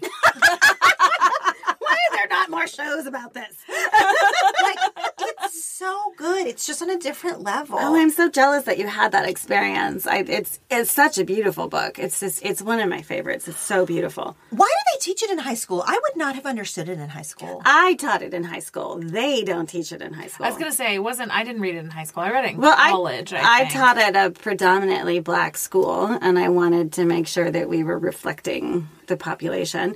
And I didn't teach it with every English class. I didn't teach it in ninth grade. I taught it with my AP literature students who needed to know it because it was going to be on the test. So, like for the AP classes, they're expecting a level of knowledge about books, and I wanted to expose them to that. It's interesting because some of the things that we read when we're young, we aren't quite ready for. We don't totally mm-hmm. understand them. We just don't have the life experience or the maturity. Like it's Right. literally developmental. And then in adulthood, most people, and I'm putting myself in this category because I'm 43 years old and hadn't read this book yet. In adulthood, most people don't want to read things that are hard. We don't mm-hmm. want to return to these type of books when we don't have to read them. and so it's like lost on the young in some way. Yeah. But I would also argue that it's hard and inaccessible and you don't like it because you have a bad teacher. It didn't have to be hard and inaccessible and a struggle. And I didn't think it was with my kids. I think that I was very thoughtful about how I taught it and what we took from it and what we analyzed. And like it wasn't the first book they started with, right? It was gonna be like, mm-hmm. hi, welcome to senior year. Here's Beloved. Like, you know, I had taught them how to critically read. I had taught them how to recognize different tropes and illusions and and then also paired with their history class, it made a lot of sense mm-hmm. for the themes that were they were, you know, finding and digging out from Beloved. But I think that happens with a lot of literature is that it's just taught the wrong way. And it makes it inaccessible because you don't have a teacher that can bring it to life for you. Well, and pairing it with history is actually really key. Some of the books that I've read in the last few years, had I not been paying a lot of attention to these conversations around race, mm-hmm. they would have hit different when I was 17 if I didn't pair it with history. Yeah. Mm-hmm. Yeah. And so, but now that I have, it really makes a difference. Right. So, anyway, that is a book I read in January. Loved it. Obviously, was not published anytime recently. the other book that I read this year that's one of my favorites so far that was published in 2021, I'm just going to mention it briefly because I do want to talk about 2023 books, but I bought on Kindle sale, and for the life of me, I cannot remember if somebody recommended this. I don't even know why I bought it. I bought The Sentence by Louise Erdrich. Mm. oh yeah, That was great. Okay, so listen, y'all, this book came out in 2021. I love her. I did not buy it when it came out, even though I distinctly remember that I had a few listeners to the show or followers on social media who DM'd me that I should read this book. They were like, mm. this is right up your alley. You're going to love this book. I had gotten it confused with another popular book at the time that had a similar cover, not a literary fiction book, a different category than literary fiction. Oh, I want to know what book it was. I'm not going to tell you. and I had gotten them confused because their covers. I actually looked back at it. Their covers aren't exactly similar, but they have like a color pattern, so Colors, it's yeah, like yeah. a mm-hmm. color scheme, and it was sort of an abstract, Yeah. you know, whatever geometric kind of cover. And I had gotten it confused. Did not understand why people were recommending it to me. I had not read Louise Erdrich before. I feel dumb saying this because I pride myself as a reader. You guys, she's won the freaking Pulitzer. Yeah. Mm-hmm. And I was literally like, why are people recommending this weird book to me? Ignored it completely in 2021. For some bizarre reason, bought it on Kindle sale. I don't know why. And started it, and it is amazing. Yeah. yeah. And, and it's totally your type of book. I Yes. know. to say that it's about a haunted bookstore, which is sort of just the one tagline of it, uh, like it's about a haunted bookstore, it doesn't even do this book justice. It is about indigenous people. It is about the murder of George Floyd. Mm-hmm. It is about finding your identity, being a step parent, the pandemic. There's so many book recommendations within the book because it is mm-hmm. about a haunted mm-hmm. bookstore. So she's constantly referencing other authors and, and books and things that I loved. I took lots of notes. It's amazing, this book. And I'm just absolutely embarrassed that I hadn't read Louise Erdrich before. I did immediately go buy her Pulitzer Prize winner, The Night Watchman. I haven't gotten to it yet, but I am traveling to Minneapolis this summer, and so I'm hoping to get to visit her actual bookstore that she oh, owns. Oh, fun! And I just feel like dumb that I hadn't read her before and that I had mixed her up with a, a different author or mixed this book up with a different book and had dismissed it in a very judgy and snobby way. I'm going to be honest with you. And I have made up for it though. This is an amazing book that's one of my favorites of So- the year. I think we have all learned you can't judge a book by its cover. I judge books by their covers. But look the mess that it's got you in. I know. That's true. I'm just saying. and I got taken to task for Demon Copperhead. So apparently, we're leaving this table no longer doing that. Why are you not seeing this? This is the lesson of this show, ladies. covers matter. Like actually when I talk to fellow authors cuz sometimes I do hear in my DMs or emails or whatever people who want a book deal or have just gotten a book deal or whatever. And I I do say I know I'm supposed to give you some like deep insight. Let me tell you what matters here. Your cover. yeah. Yes. No, I I mean I agree. I get it, but I also think it's important as we grow as readers to know that about ourselves and to say like okay, I, maybe I need to give this another chance. And and you do it. You do it all the time where you reflect on like, oh, I shouldn't be thinking of classic books this way. I shouldn't, you know. So I just I just think that, you know, sometimes there are really beautiful stories just hidden in places we didn't always expect. And good books can get lost because their cover or their title is subpar. And mediocre books mm-hmm. can be elevated because they have a really clever, funny, punny title or a great cover that is mm-hmm. eye catching, looks great on the bookshelf, looks great in Bookstagram. That book is flat mediocre. But it's also it's also just what happens in the publishing industry. Yeah. It, it's Well, you like have to get people's attention somehow. well, but I mean, just in terms of who we push and who we don't push, Sure. and what who we want on shows and what we want our books to look like. Like, there's inherent, you know, racism and misogyny in that process. It's not the most evolved of industries, so I think it's important to take ourselves to task for that. Of like, what am I paying attention to and why? Mm-hmm. And you know, what am I what am I missing? What am I not paying attention to?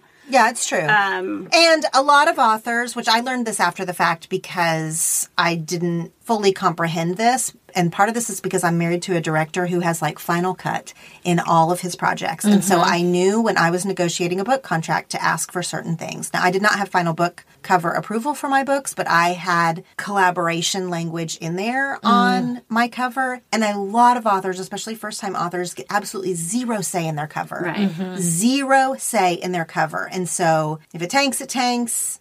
And then If you it- don't get another one. And then Yes. they're not going to market the second one. Yeah. You know. So it is, you know, there's a lot of layers here, including a layer of privilege that matters. I will say I designed the Life Council cover. I'm just throwing it out there. I also would have never in mm-hmm. thousand million years picked a polka dot cover for my first book because I wanted to be taken seriously. But in a time of Instagram, that cute share your stuff cover looks great. Yeah, on it social does. media. and it made a wonderful cake. Thank you. That's exactly right. I will, it is a great cake design. I will link to the photos of Stephanie's cake versions of both of my books because they are spectacular. Thank you. Um, so I spent all those minutes talking about the books I wasn't going to talk about. Yeah, yeah, yeah. You did. As one does. Remember how this was going to be shorter so that our December one wasn't 14 hours long? You guys, we are who we are. They It's- love it. Give it's the true. people what they want. Um, okay, the book that I am going to talk about isn't a five star book for me, but it stuck with me and I want to talk about it. And I haven't talked about it yet. And I am curious if y'all read it. It is a big book. I have lots of words. It's I Have Some Questions for You by Rebecca Makkai. Have y'all both read it? Yes. Oh, this almost never happens. It really doesn't. Okay, so I am a huge fan of Rebecca Makkai's book, The Great Believers. It's one of my mm-hmm. top 10 of the last five ish years or whatever. Like, I absolutely love that book. The Great Believers is a fantastic book, which made her newest book, I Have Some Questions for You, an automatic pre order for me. Like, I mm-hmm. pre ordered it as soon as I heard about it. I follow her on Twitter, also really love her there. So, like, I'm a Rebecca Makkai fan. This book is about a podcaster mm-hmm.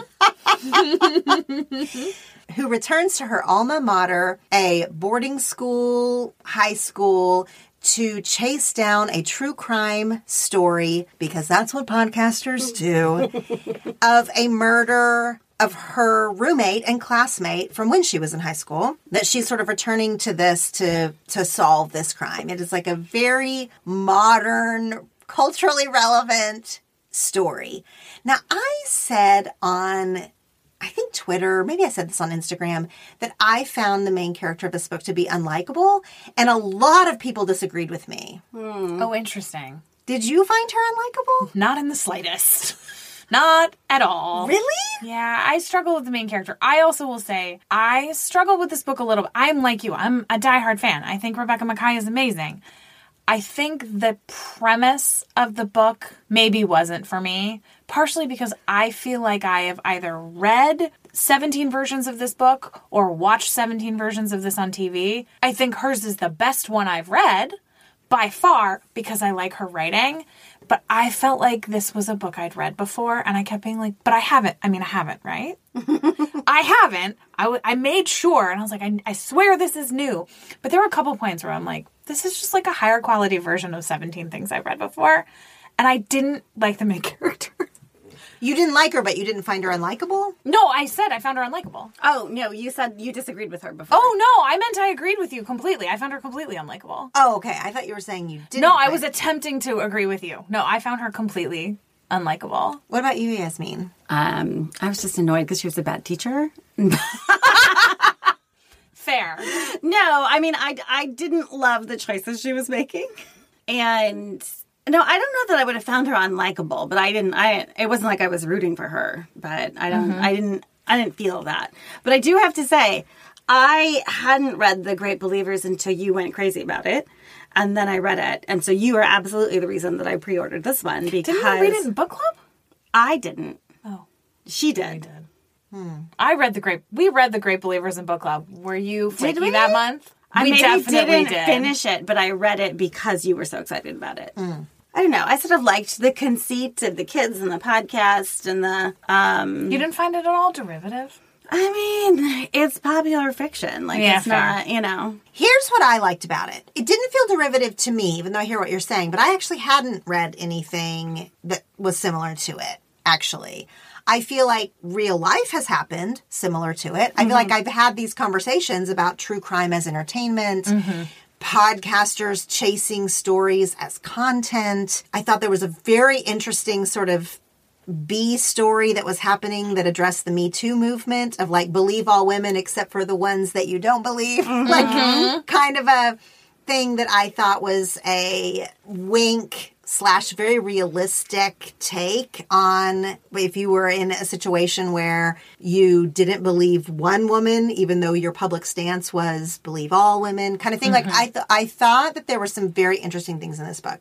The book did not like I didn't close it and think, "Wow!" Like ama- I have to give this five stars. I have to tell everyone about it. I did like how it concluded. I, this is a murder mystery. You do find out who the murderer is by the end, so no spoilers here. But I did think that she did that well. Mm-hmm. But what really mattered to me about the book was I felt like that she did something well that a few authors are attempting right now that I don't think are doing as well, which is there's a lot going on in this book. Mm-hmm. Mm-hmm. There was the podcast angle, the true crime angle, the Me Too movement, the, you know, predatory teacher, the racism in finding a scapegoat for the murder, mm-hmm. the teenage drama and angst and competitiveness of, you know, having this hot popular roommate when you're not the hot popular roommate. Like there's literally so many themes and tropes and cultural commentary happening in this book that it would almost be too much, but for some reason it worked for me. We talked about last year that a big, huge book that was a, a lot of people's favorite book of 2022, Tomorrow and Tomorrow and Tomorrow, mm-hmm. to me felt like through a lot of these mm-hmm. Yeah. very modern cultural issues, everything but the kitchen sink into that book. And it ruined it for me when I wanted the book to just be about like friendship or whatever. Mm-hmm. Like there was like too much happening in that book. This book could have the same criticism in that it, there is a lot going on and they are all hot button topics. Like every mm-hmm. single one of them is like a thing that, that might feel dated in 10 years almost, mm-hmm. honestly, as a conversation starter. I don't know why it worked for me, but it did. Maybe because it was couched in a whodunit. Mm-hmm. So there's a Yeah. conclusion to it Yeah. versus like a, like tomorrow and tomorrow and tomorrow. For example, I'm not exactly comparing those two books, but like where it just at the end is just feels open ended, and you're like, well, that was a lot of issues.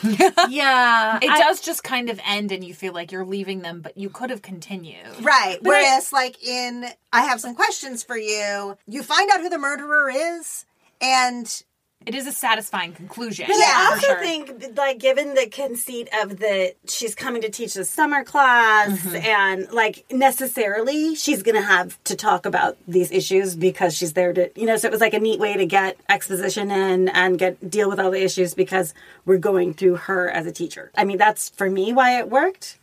But I wonder if it worked for you, this teacher part, because you're a teacher. And what worked for me was the podcast part because I'm a Right, podcast. right. And I'm neither, so it didn't work for me. But it made, I guess what I'm saying, contextually, it made more sense to talk about all the issues uh-huh. because there's a reason. And tomorrow, tomorrow, tomorrow, it's like, oh, you didn't need that. Like that's Which is funny because I loved that book. I know I didn't I didn't dislike it, but I mm-hmm. see which is so rarely happens. I see where Laura's coming from.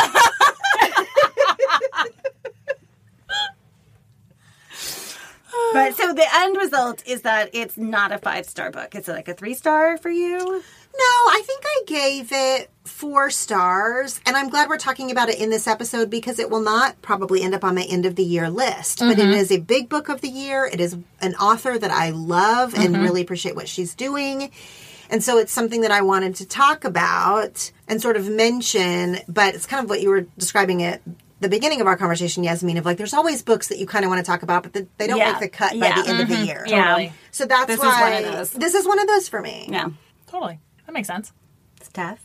Steph, tell us what your next book is that you want to share about that you've loved in 2023. So, my next book that I would say is one of my best, although loved is a tricky word, is Burn It Down Power, Complicity, and a Call for Change in Hollywood by Maureen Ryan. Maureen Ryan is a journalist. She's written for a million different places. She writes a lot for Vanity Fair. And she wrote an entire book about the power structures in Hollywood. And the first kind of three quarters of the book is structured around what she calls like the myths of Hollywood. There's a chapter on Scott Rudin. There's a chapter uh, that largely deals with SNL. There's one that deals with the Lost Writers Room, all of which she kind of circles around one like overarching idea. So she talks about, like in the SNL chapter, she talks a lot about the way that we treat comedians in our culture at large and this idea of like comedian as truth teller and how that is an idea that has really become part of the way that we treat comedians on like a working level and the ways that like criticism is shaped around comedy. And there's a bunch of different ideas. She talks about you know the myth of like the necessary monster she calls it where it's like you know to get things done in Hollywood you have to have someone who is just like toxic and abusive because they get things done. One of the things I love about this book, and I will say, love is a tricky word because, Uh, so obviously I work in Hollywood. I will say, for my personal experience, like I have had almost as blessed of an experience as you can have in Hollywood. I have worked by overwhelmingly, like, work for overwhelmingly really nice people. And even I have had some experiences where when I read this book, I started it in the evening as I was like going to bed. And I read the first two chapters. It made me so anxious. I got a stomach ache. My heart started racing, and I was worried I was going to have a panic attack. So I literally had to put this book down and come back to it. I read it. I've like read it one chapter at a time, always during the day, and then I cushion it with something nice because if you work in Hollywood, like this is going to dredge up a lot of stuff. You know, like I've been screamed at, like well and truly, just absolutely screamed at. I've been sexually harassed. We all have. Like it's, and I still think I've had like the nicest experience you can have in this town. So she doesn't really pull her punches. She calls people out specifically by name. Like she lays a lot of the problems at SNL at Lorne Michaels' feet. And she talks about why. And the best thing about this book is that she really talks about institutions at large and the way that power works as opposed to just like individual bad actors. One of the things she talks about is like after Harvey Weinstein was arrested, we started treating him like the bar, hmm. where it's like if you weren't as bad as Harvey Weinstein, it's not that bad.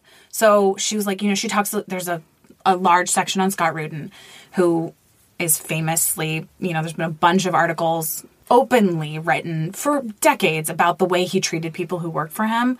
Really toxic and abusive, incredibly just like emotionally damaging. I mean, she interviews the twin brother of a young man who worked for him, developed a severe anxiety or disorder, and ended up committing suicide years later. But his twin brother, like, really traces it back to like his time working for Rudin. And he talks about that, like, people were like, well, I mean, he never lays hands on anyone. He's never raped anyone. It's not sexual. And so, therefore, Harvey Weinstein became the bar with which we measure all others. And that is such a dangerous way to think about our industry. And so, it's like a really hard read. I'll be perfectly honest. I have no idea if people outside of the industry will be interested in reading this. I cannot see beyond my own experience in this one. Like, I truly have no idea. But I do think it's worth reading because I think the way that she looks at institutions is really interesting and the way that she talks about kind of these larger cultural ideas. For people who are interested in the book but aren't sure they want to read it, there were there have been two excerpts that have been published in the trade. So the first one was the Lost Writers Room section, which is a very abridged section on the writers room. That was published in Vanity Fair as just an article and then there was part of the SNL chapter is in one of the trades, either the Hollywood Reporter or Deadline. I can't totally remember. So you can dip in and see if you're interested before you commit to buying the book. I'm just hopeful that everyone will read it and we'll have a conversation. There will be a real, like, we should actually change the way things work. I'm probably.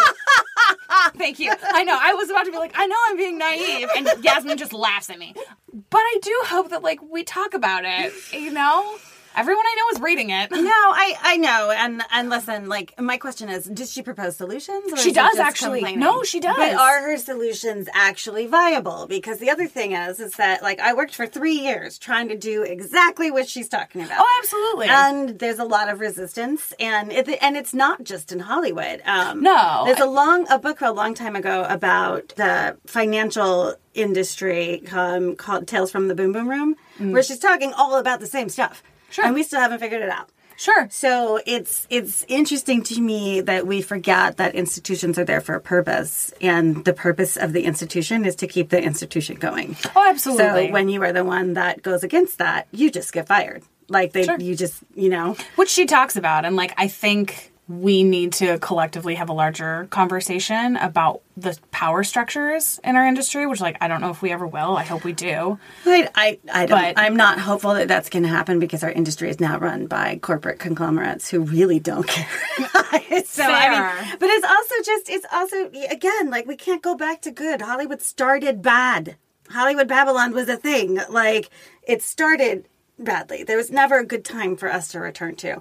But I do think it's interesting that people are actually now maybe starting to see that it's institutional issue and that we have to change policies, practices, and procedures, which I've been saying for three years. well yeah i mean which so many people have been saying but i do think that needs to be the focus and we we need to think about it on a bunch of different levels because you can't just kick out three people and be like we're fixed also this is such a pet peeve of mine but whenever anyone talks about bad apples the expression is one bad apple ruins the bunch. we always forget the second half of that sentence. We're like, he was just a bad apple. And I'm like, yeah, so he ruined the bunch. we're we're missing the second half of that. And like she definitely takes that part into account. Yeah. I was really impressed with how many people went on the record. And some people who were, acu- you know, accused of things. Damon Lindelof ran the Lost Writers Room. He talked to her openly about it. She uses a lot of pseudonyms, which she talks about in the beginning. Most, the vast majority of people are identified by first name only because they still work in this town and they want to continue to do so, When as I- I would like to. What I like though is the idea that there's an opening for redemption. Like we can't just say everyone's terrible. We Yeah. all have to go. But I do like this idea of like, yes, it breaks my heart to hear that people thought this about my leadership. I was young, I was stupid, and now I'm mm-hmm. gonna, you know, like Toni Morrison says, I'm gonna now that I know better, I'm gonna do better. Yeah, and I think people, my hope is that people are going to reckon with the way that they see themselves in these chapters. You know, it made me very reflective of some of the things that have happened to me. And again, like I've had a really good experience for the most part, but it's the part that I didn't Yeah. that I've really thought about and and I know that I got one fraction of what a lot of women particularly women of color in this town get and like a handful of them talk about it very explicitly in the book. Yeah.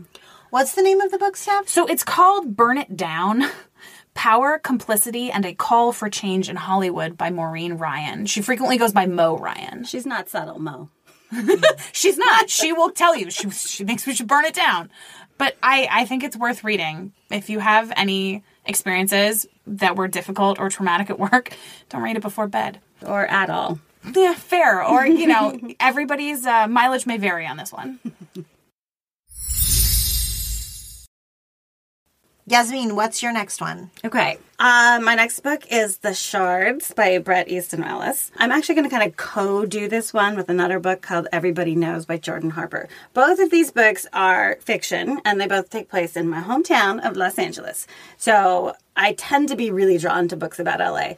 So I'm going to start with The Shards by Bret Easton Ellis.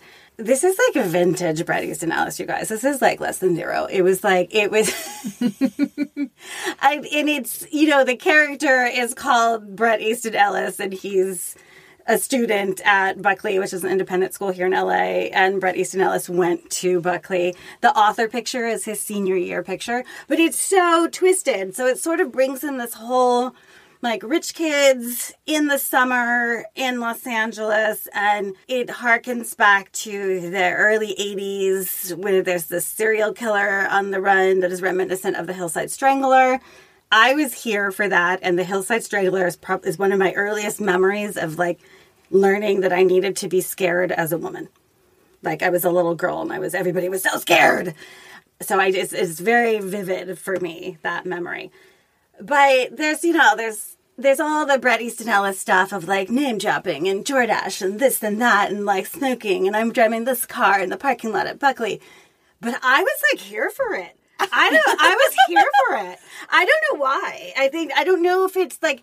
I think it's because there was like the murder mystery crime aspect mm-hmm. that was really sort of driving this, which isn't how he normally is. And I stopped reading Bret Easton Ellis after a book in the early thousands called uh, early odds called The Glamorama. It was just too much. It was too Bret Easton Ellis. It was just like every other thing was like name dropping and brand dropping.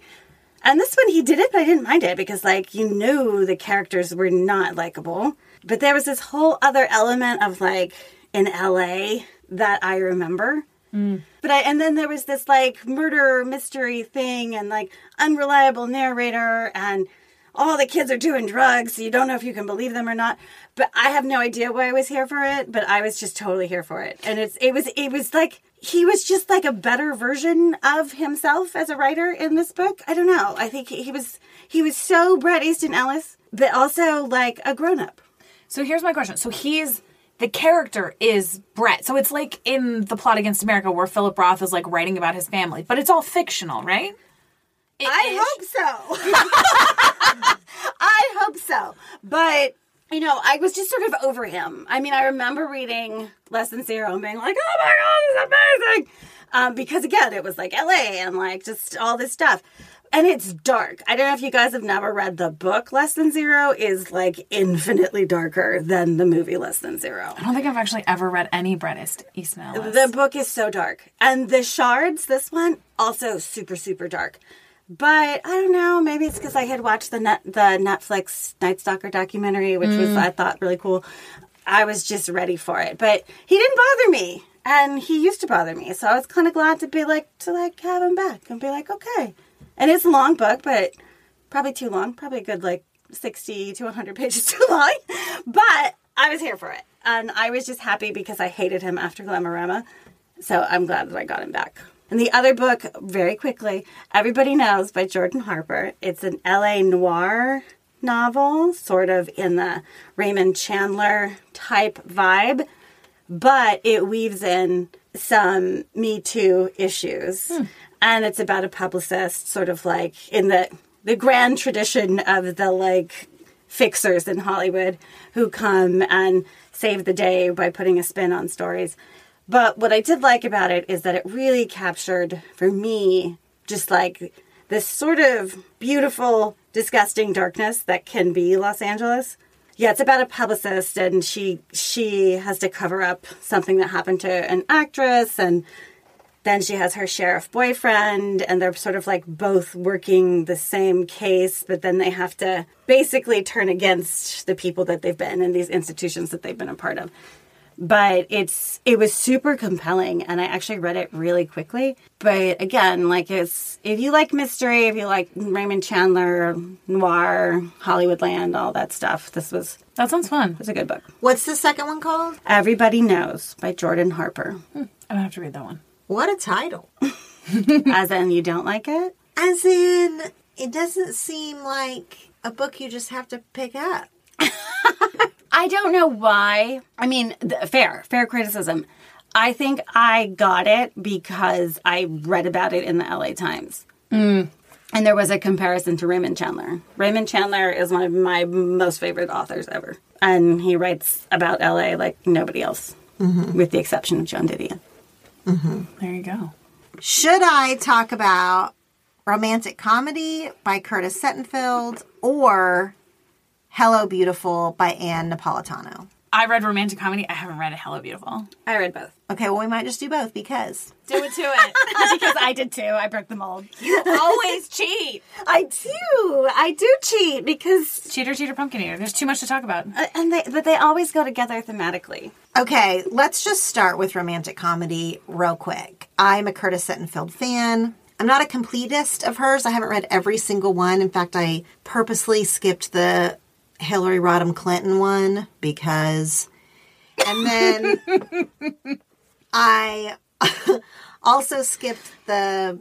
Wasn't there like a Jane Austen Eligible. reimagining? Yeah, mm-hmm. skipped that one. But I have loved the ones that I have loved. So I loved Prep. I super loved American Wife. I super, super loved You Think It, I'll Say It, which was a short story collection. Oh, a novel. we read that in book club. We did. Yes, gosh, I just think Curtis Sittenfeld is smart and funny and kind of winking at us, and I just I adore her. So I bought romantic comedy, even though let me tell you what I don't like: romance or comedy. and that's the truth. So deeply not a you book. I love it. I know. I bought it because I did sort of trust her. I had another friend who had read an advanced copy who thought I would like it and recommended it to me. It was also a book of the month pick. You know, I was sort of craving something a little lighter. It came out in April when I was in the middle of all my own book stuff and just needed something that I thought might be a little bit more mindless. But I have said for years and years and years, and y'all know, I am so uninterested in books where romance is the main plot point. I'm uninterested in it. I find it to be boring. I don't like it. It bugs me. I'm always annoyed at the characters. like, I just, it's just not my deal. But I trusted this one for all the reasons I already said. And still, I did have, I don't want to say low expectations because I like Sittenfeld, clearly. But I was just like, this is going to be just like a mindless thing that I can read. I enjoyed it so much more than I was expecting. So I know you're giving me a look.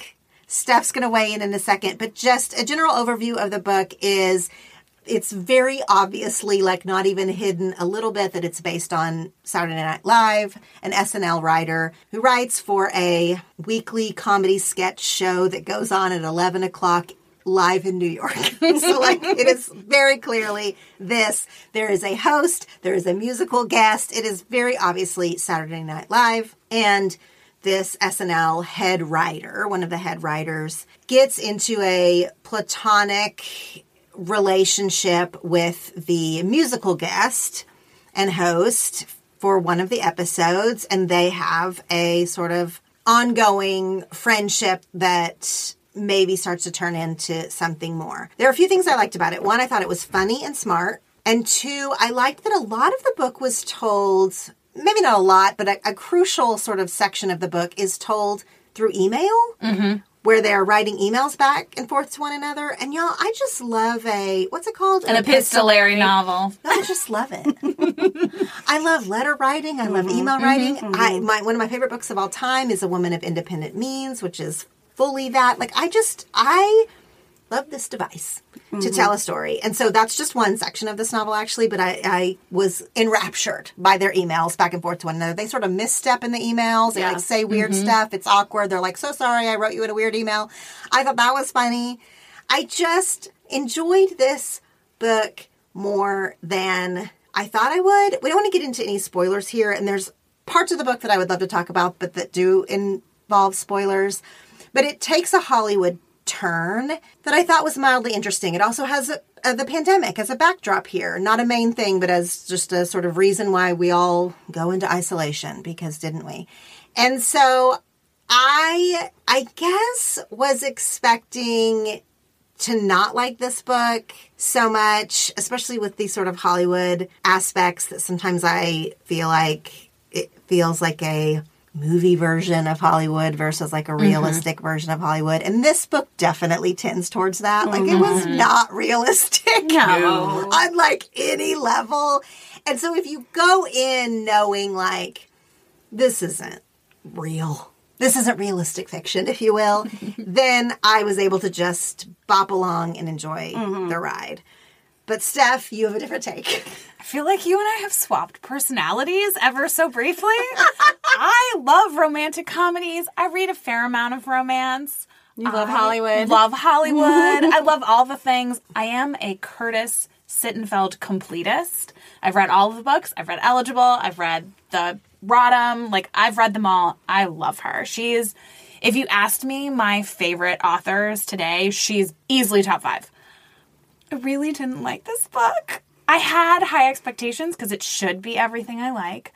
I found the relationship between the two main characters to be kind of aggravating. I found the emotional arc to be really repetitive. It feels like she is hitting this same beat over and over and over and over again. And I found that really frustrating. I didn't feel like it was as deep as I was supposed to think it was. and also, I will say, I found the COVID stuff to be, it didn't work for me at all because to me, it felt like two different books completely. It was like the first half was the SNL stuff and the beginnings of this relationship, which starts as, pla- well, starts as tricky and becomes this platonic and then turns into something else. But halfway through the book, the pandemic starts, and I I felt like the books, the halves of the book had almost nothing to do with one another.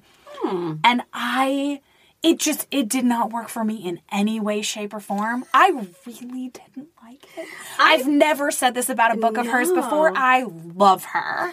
I uh, I'm gonna hazard a guess that just from what I'm hearing you say that you were reading it like a development executive and not like a reader because I feel like No. well hold on Okay. I feel like your criticisms of it are those of a development executive. Like the thing, oh, she hits the same beat over and over again. You're thinking about could this be something else? It, it's that's what it sounds like to me. I think it's possible because I can't turn that side of my brain totally off anymore.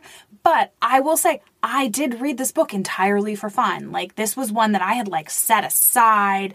I got it. I was so excited to read it. It is not what we were going to option. Like, I think it had already been optioned by the time I read it. Like, I was.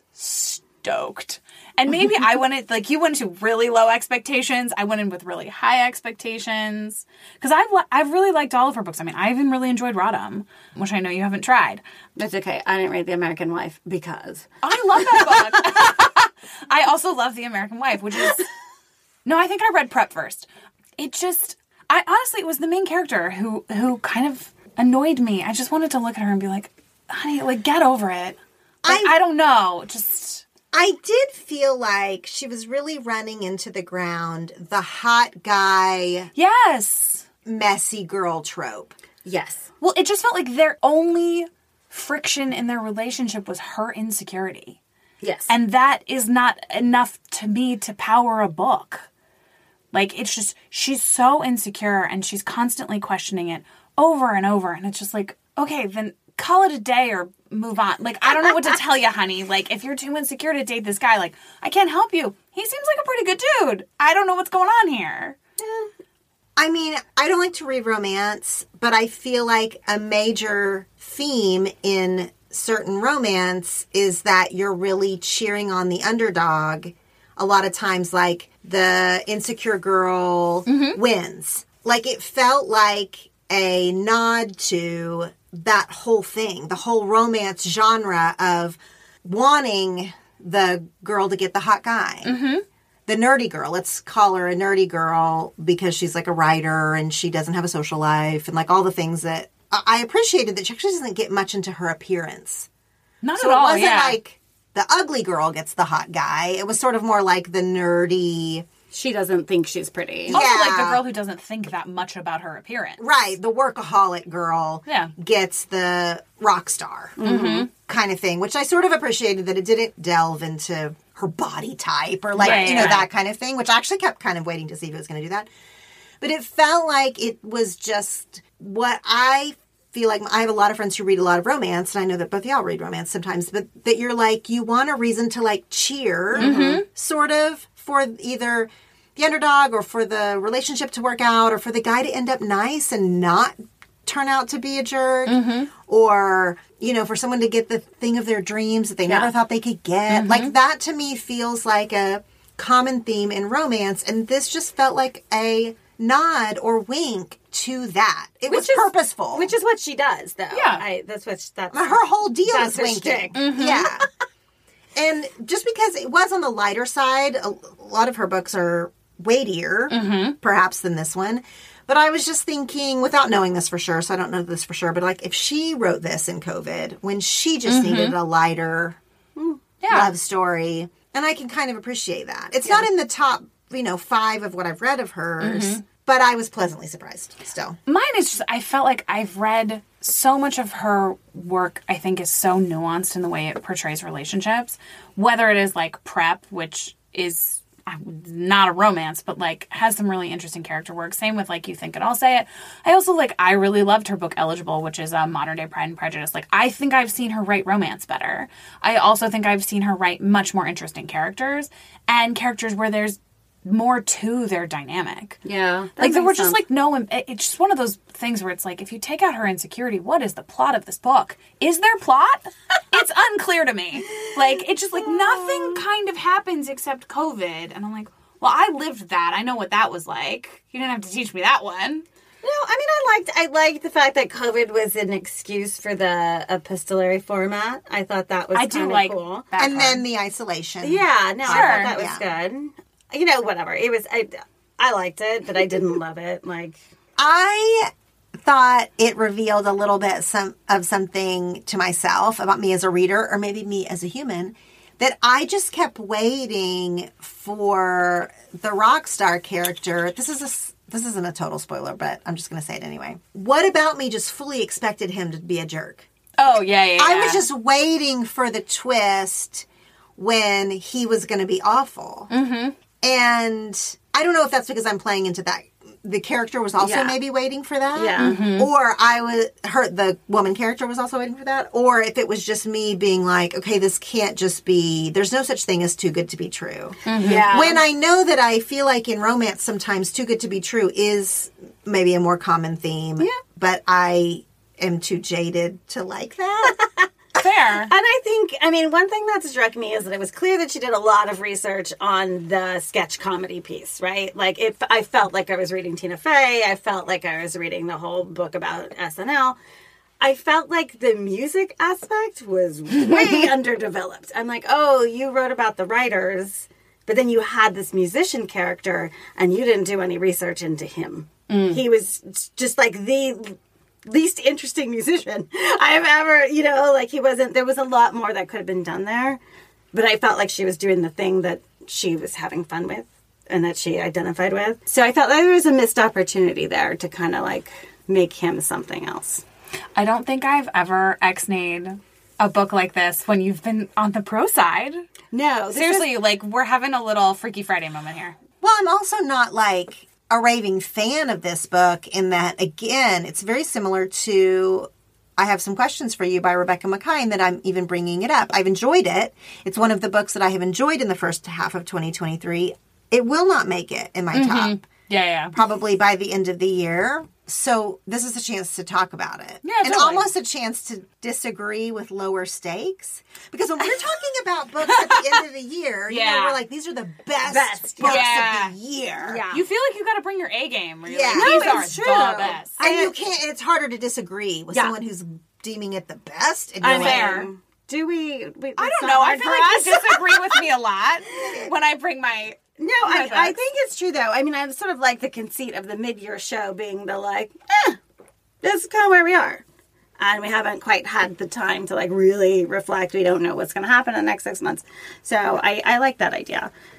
But I'm with you. I didn't love it. Okay, what's your next one? Let's reverse order. Yasmin, what's your next one? My next one is a nonfiction memoir. You Can Make This Place Beautiful by Maggie Smith, the poet, not the actress. Not Dame. No. I loved this book. I didn't really know anything about it, I'll say. I was in Skylight, which is a bookstore here in LA, and I was looking at stuff and I had four books already, and then I saw this one and I was like, oh, I feel like I heard about this on NPR. I'm just going to pick this up. So I grabbed it and I went home and I read it. And it was like, it was so beautiful. Like, there's something about the fact that she's a poet that she could put like the the way the book is written is like each sort of chapter is just like a like a different time in her life but there's some of them are lists some of them are poems some of them are a couple paragraphs but like her words are so beautiful and the way that she puts them together is just it was really moving and it also is you know it's about her and the dissolution of her marriage and really really spoke to me about you know what's happening in my life. See i'm sharing my stuff. Um, but it was really you know it was it was like reading my life and sort of slowly watching the dissolution of a marriage and the ramifications and like what it means for her now being separated and a single mom. And you know so i will say this. It was the first time since I've been going through what I've been going through in my relationship that I felt like I could see a way out because I saw her find her way out. Mm. It was just, this was like a life changing book for me because it was the book that made me go, I can do this. I can do this, even though it's not what he wants. It's not what people expect. And granted, the situation in the book is very different than what's happening in my life, but just like woman to woman, mom to mom, it gave me so much strength to say like this is going to end and there's a way out of this and you can do this basically. And it was really sort of what solidified for me to make the decision of like you know moving on from this relationship. And it was just so beautiful. And i think that was it too. It was like there's something about a poet that can like put words together that are really just get to like this isn't so pretentious, but I'm going to say it. But like it gets to like the heart of humanity. And she like hit me in the heart with this stuff. Like it was really beautiful and it really just struck me. And I just, I'm forever thankful that she wrote this book because it, it just, it just, it changed me. That's so beautiful. Thank you. Yeah, I feel like a divorce memoir could be a hard sell. Fair. but I really love Maggie Smith's writing, and I really loved this book also. There was a part of this book that stood out to me that I've been sort of almost chewing on for since I read it a month or so ago. Maggie Smith, the poet and the author of this book we're talking about, she had a poem after years of writing, and she mm-hmm. published some poetry books and you know was an established writer but she wasn't exactly a household name, or anything. And she had one poem in particular go viral to the nth degree. Mm-hmm. I mean i'm talking like read at the white house. It was in TV shows. It, it was yeah it was a poem that you've probably heard called good bones. It's a beautiful poem. And she references this poem going viral and basically catapulting her to a completely new level of success as the kind of final break in her marriage that there were already things that were going wrong and I thought that this was a really interesting way to. She doesn't start the story there. The, story starts actually in an even more interesting place that I won't give away. But well, I'll just say she she finds evidence of infidelity, like in the first page, basically. But then she goes on to be like, you know, but that wasn't when our marriage ended. Let me back up into. And then she talks about this poem going viral years before and and how it affected her relationship. And I thought that this was like a super interesting timeline. Not choice because this is her life and this is nonfiction, but like it's a poem. Mm-hmm. And I feel like we don't hear this story of this very specific type of fracture. Like maybe you might hear, oh, an actor got famous or a person became CEO and then that broke a marriage or whatever. But like to read it, it was so tender Yeah. that it was like a poem. It's a that's a good word for it. I just thought about the way she wrote about that fork in the road in Mm-hmm. their marriage. You know, anyone who's ever been married, all three of us at this table have been married, can like say, you know, if you were ever to tell the story of your relationship, it would be really hard to explain why one little sort of almost innocuous thing or one thing that was said or one particular fight over another particular fight or whatever made a real difference. That was a fork in the road for Yeah. one mm-hmm. reason or the other. And I thought that she just wrote about that. It was just extra special.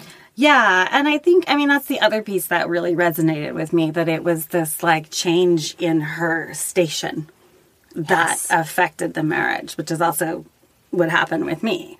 Like I was in a Hollywood job and then I went to another Hollywood job, but it was bigger mm-hmm. and more prominent and more visible and more money, and that was the thing that that changed it. And I do want to say for the record, my husband did not have an affair. But it was that was the thing. Yeah, it was like on, on the outside, everybody was like, this is this great thing for you. It's so amazing. We're so proud of you. You're going to do all this great stuff. But the way that I was experiencing it was this is the thing that's going to break my marriage. This is the thing that's going to change the course of my daughter's life, my life, because I'm making the choice to bet on myself. And I just thought it was really interesting because she's also really, really smart and talented, but it made me think about how we as women just make ourselves smaller mm-hmm. so we don't affect the ego of the men that we're with, even if they're not on the outside, these like big ego alpha males. Because he's not either. Her husband is also like a sensitive, kind of like, you know, arty guy. But it's just when these things happen, these shifts happen, they just, yeah, they just sort of like reveal all the cracks. And you can either fix it or it falls apart. Mm-hmm. And it was just interesting that, like, I don't know, I just reading it, it made me realize, like, oh, I want to let this fall apart. Like, I don't, I don't want to fix it. And she hmm. was just really, it was nice to read through this process with her, you know, because it was the same thing with me. It was, I thought that I something good was happening to me, and he didn't see it that way. And it's the same in this book. Like her husband was threatened by it, and and it sort of came out of the blue for her. She was mm-hmm. like, "Oh, I thought you were going to be proud of me," which is exactly what I said. I thought I was doing the right thing. So yeah, I loved it, and I want to write her a letter and tell her how great it was. but I think a lot of women are going to see this in this mm-hmm. book, see themselves, and see this weird dynamic that happens. And it's called You can make this place beautiful. And the title is so perfect, and you will understand it when you read the book. And I don't want to tell you what where it comes from or why, but it is absolutely perfect. Yeah, it is. So I loved it. That was a good one. Steph, do you have one last one? I do. So my last one, which you, I don't know, you both might have read, is Pineapple Street by Jenny Jackson. Mm-hmm. Did you read that one as well? I have it on my shelf, but I have not read it. It's a fun one. It's a much less deep, to be fair. But Pineapple Street is about a very wealthy, kind of old money family in Brooklyn. And it's from the perspective of the three women. There's two daughters. Uh, the older daughter who has given up her trust fund in years past because she didn't want to have her husband sign a prenup the younger daughter who is treated like the baby even though she isn't one anymore um, and is kind of dealing with what it is when people finally like call her out for her privilege and then their sister-in-law who's married to their brother who comes from a like middle class family in new england and has no idea kind of what she's walked into. She, I think, did not realize that marrying someone in a different class would come with different social rules she's constantly kind of like stepping in it unintentionally because she doesn't know what the rules are of this landscape, even though it's ostensibly her family now. Keep going. It's it's really interesting. So it alternates between the three women's perspective. I will say the sister-in-law Sasha is the one that I cared about leaps and bounds more than the others. But it's interesting. It's kind of all about what happens when it starts with the Sasha and her husband moving in to the parents' home in this beautiful, like Brooklyn brownstone on Pineapple Street because the parents have decided to move into an apartment and kind of downsize. And she's functionally not allowed to touch anything. She's like living in a mausoleum or, you know, a museum to her husband's childhood. And the way that this kind of family treats her as this interloper. I really enjoyed it. I mean, it's not per- like particularly deep, but it's a really enjoyable read. My one caveat was like, towards the end, like they all kind of have their moment of realizing what they, you know, how they need to change. I wanted her to take the rest of them to task so much harder. She doesn't particularly. Like it all resolves in like a happy, you know, whatever. But I I will say I did want her to come out swinging a little more.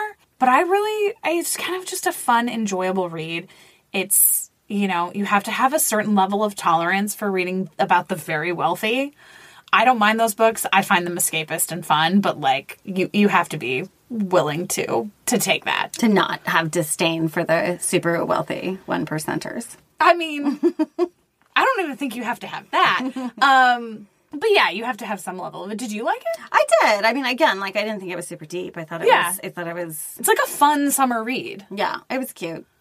Yeah. I was on, you know. You weren't bowled over. No, like this is the one. Remember, I talked about the book that I read that I couldn't remember. It was this one. Yeah, I fair. was like, I know I read it. I can picture the cover. I have no idea what the hell it's about. But you know, so it was forgettable, but cute.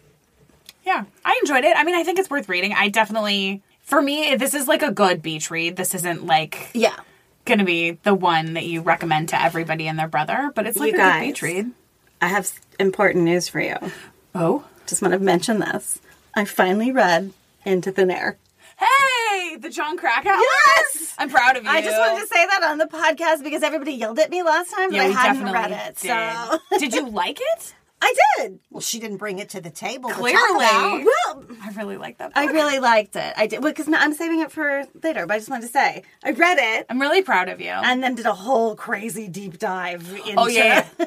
Every time I read a crack hour Krakauer things. a Krakauer book, I have to immediately go look up. I've, like I'm the opposite of like you with the Prince Harry book, where you're like, I didn't feel the need to find anyone else's side. When I read a Jon Krakauer book, I'm like, I need to know everything you left So. in and like put in and left out. I just wanted to say I have read it.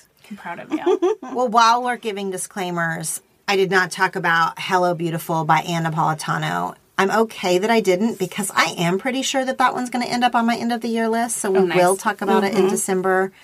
I loved it so much more than I thought I would. Again, when I'm surprised by a book, it bumps up at least a half star. I was too. I was really surprised by it as well. okay, I'm gonna we'll get prob- it from the library right now. We'll almost assuredly talk about that one in mm-hmm. December. So I'm just mentioning it here for anyone who might want to put it on their list, their library list, their to read list. We are going to close this conversation because we have talked for over two hours. and we've been here for five and a half. yeah. It's not at all unusual for us. But we are going to pop over to Patreon for just a few minutes and tell the secret stuffers the books that we haven't liked this year. Even though actually we did a little bit of that today. I was going to say, my hot takes came out in the main. No, but there are a few books that I want to sort of just verbally process with the both of you that I know we have read or um, talked about before. And so we are going to be doing that over on Secret Stuff. If you want to hear the rest of this conversation, you can always join us by going to lauratremaine.com slash secret stuff. It is my monthly membership community where I do a reading roundup every single month of what I've been reading, like it or not. I share everything that I've been reading at Secret Stuff every single month. And then we have overflow episodes like this. When it doesn't fit on the main show, it goes over at Secret Stuff, the stuff that we don't want to talk about fully publicly. So you can join us there at lauratremaine.com slash secret stuff. Otherwise, this has been an amazing conversation as usual. I'm so glad that we did a mid-year conversation about books. In 2024, we're going quarterly, you guys. Like, yeah, it's got to happen. It does. It has Every to three, happen. we're just this is going to turn into our literal book club. yes. It's like every book club is going to be on tape. I don't hate it. I don't think that we say anything differently on mic than we do otherwise. We really don't. Or maybe a little too unfiltered on mic. No, I think there's a lot of stuff that was said in that other room that we would never say on the Fair. It that's- the share your stuff podcast, though. So you know what are we going to say? Um, all right. Thanks for listening, friends. We always love having you here. Bye. Bye. You've just listened to an episode of the 10 Things to Tell You podcast. For show notes and links, go to 10thingstotellyou.com. Make sure you're following us on Facebook and Instagram at 10 Things to Tell You, and you can also join our free connection group on Facebook to discuss episodes and topics. For bonus content, ad-free episodes, and monthly Zoom gatherings with me, join my Secret Stuff Patreon community by going to 10thingstotellyou.com slash secret stuff. Thanks for listening.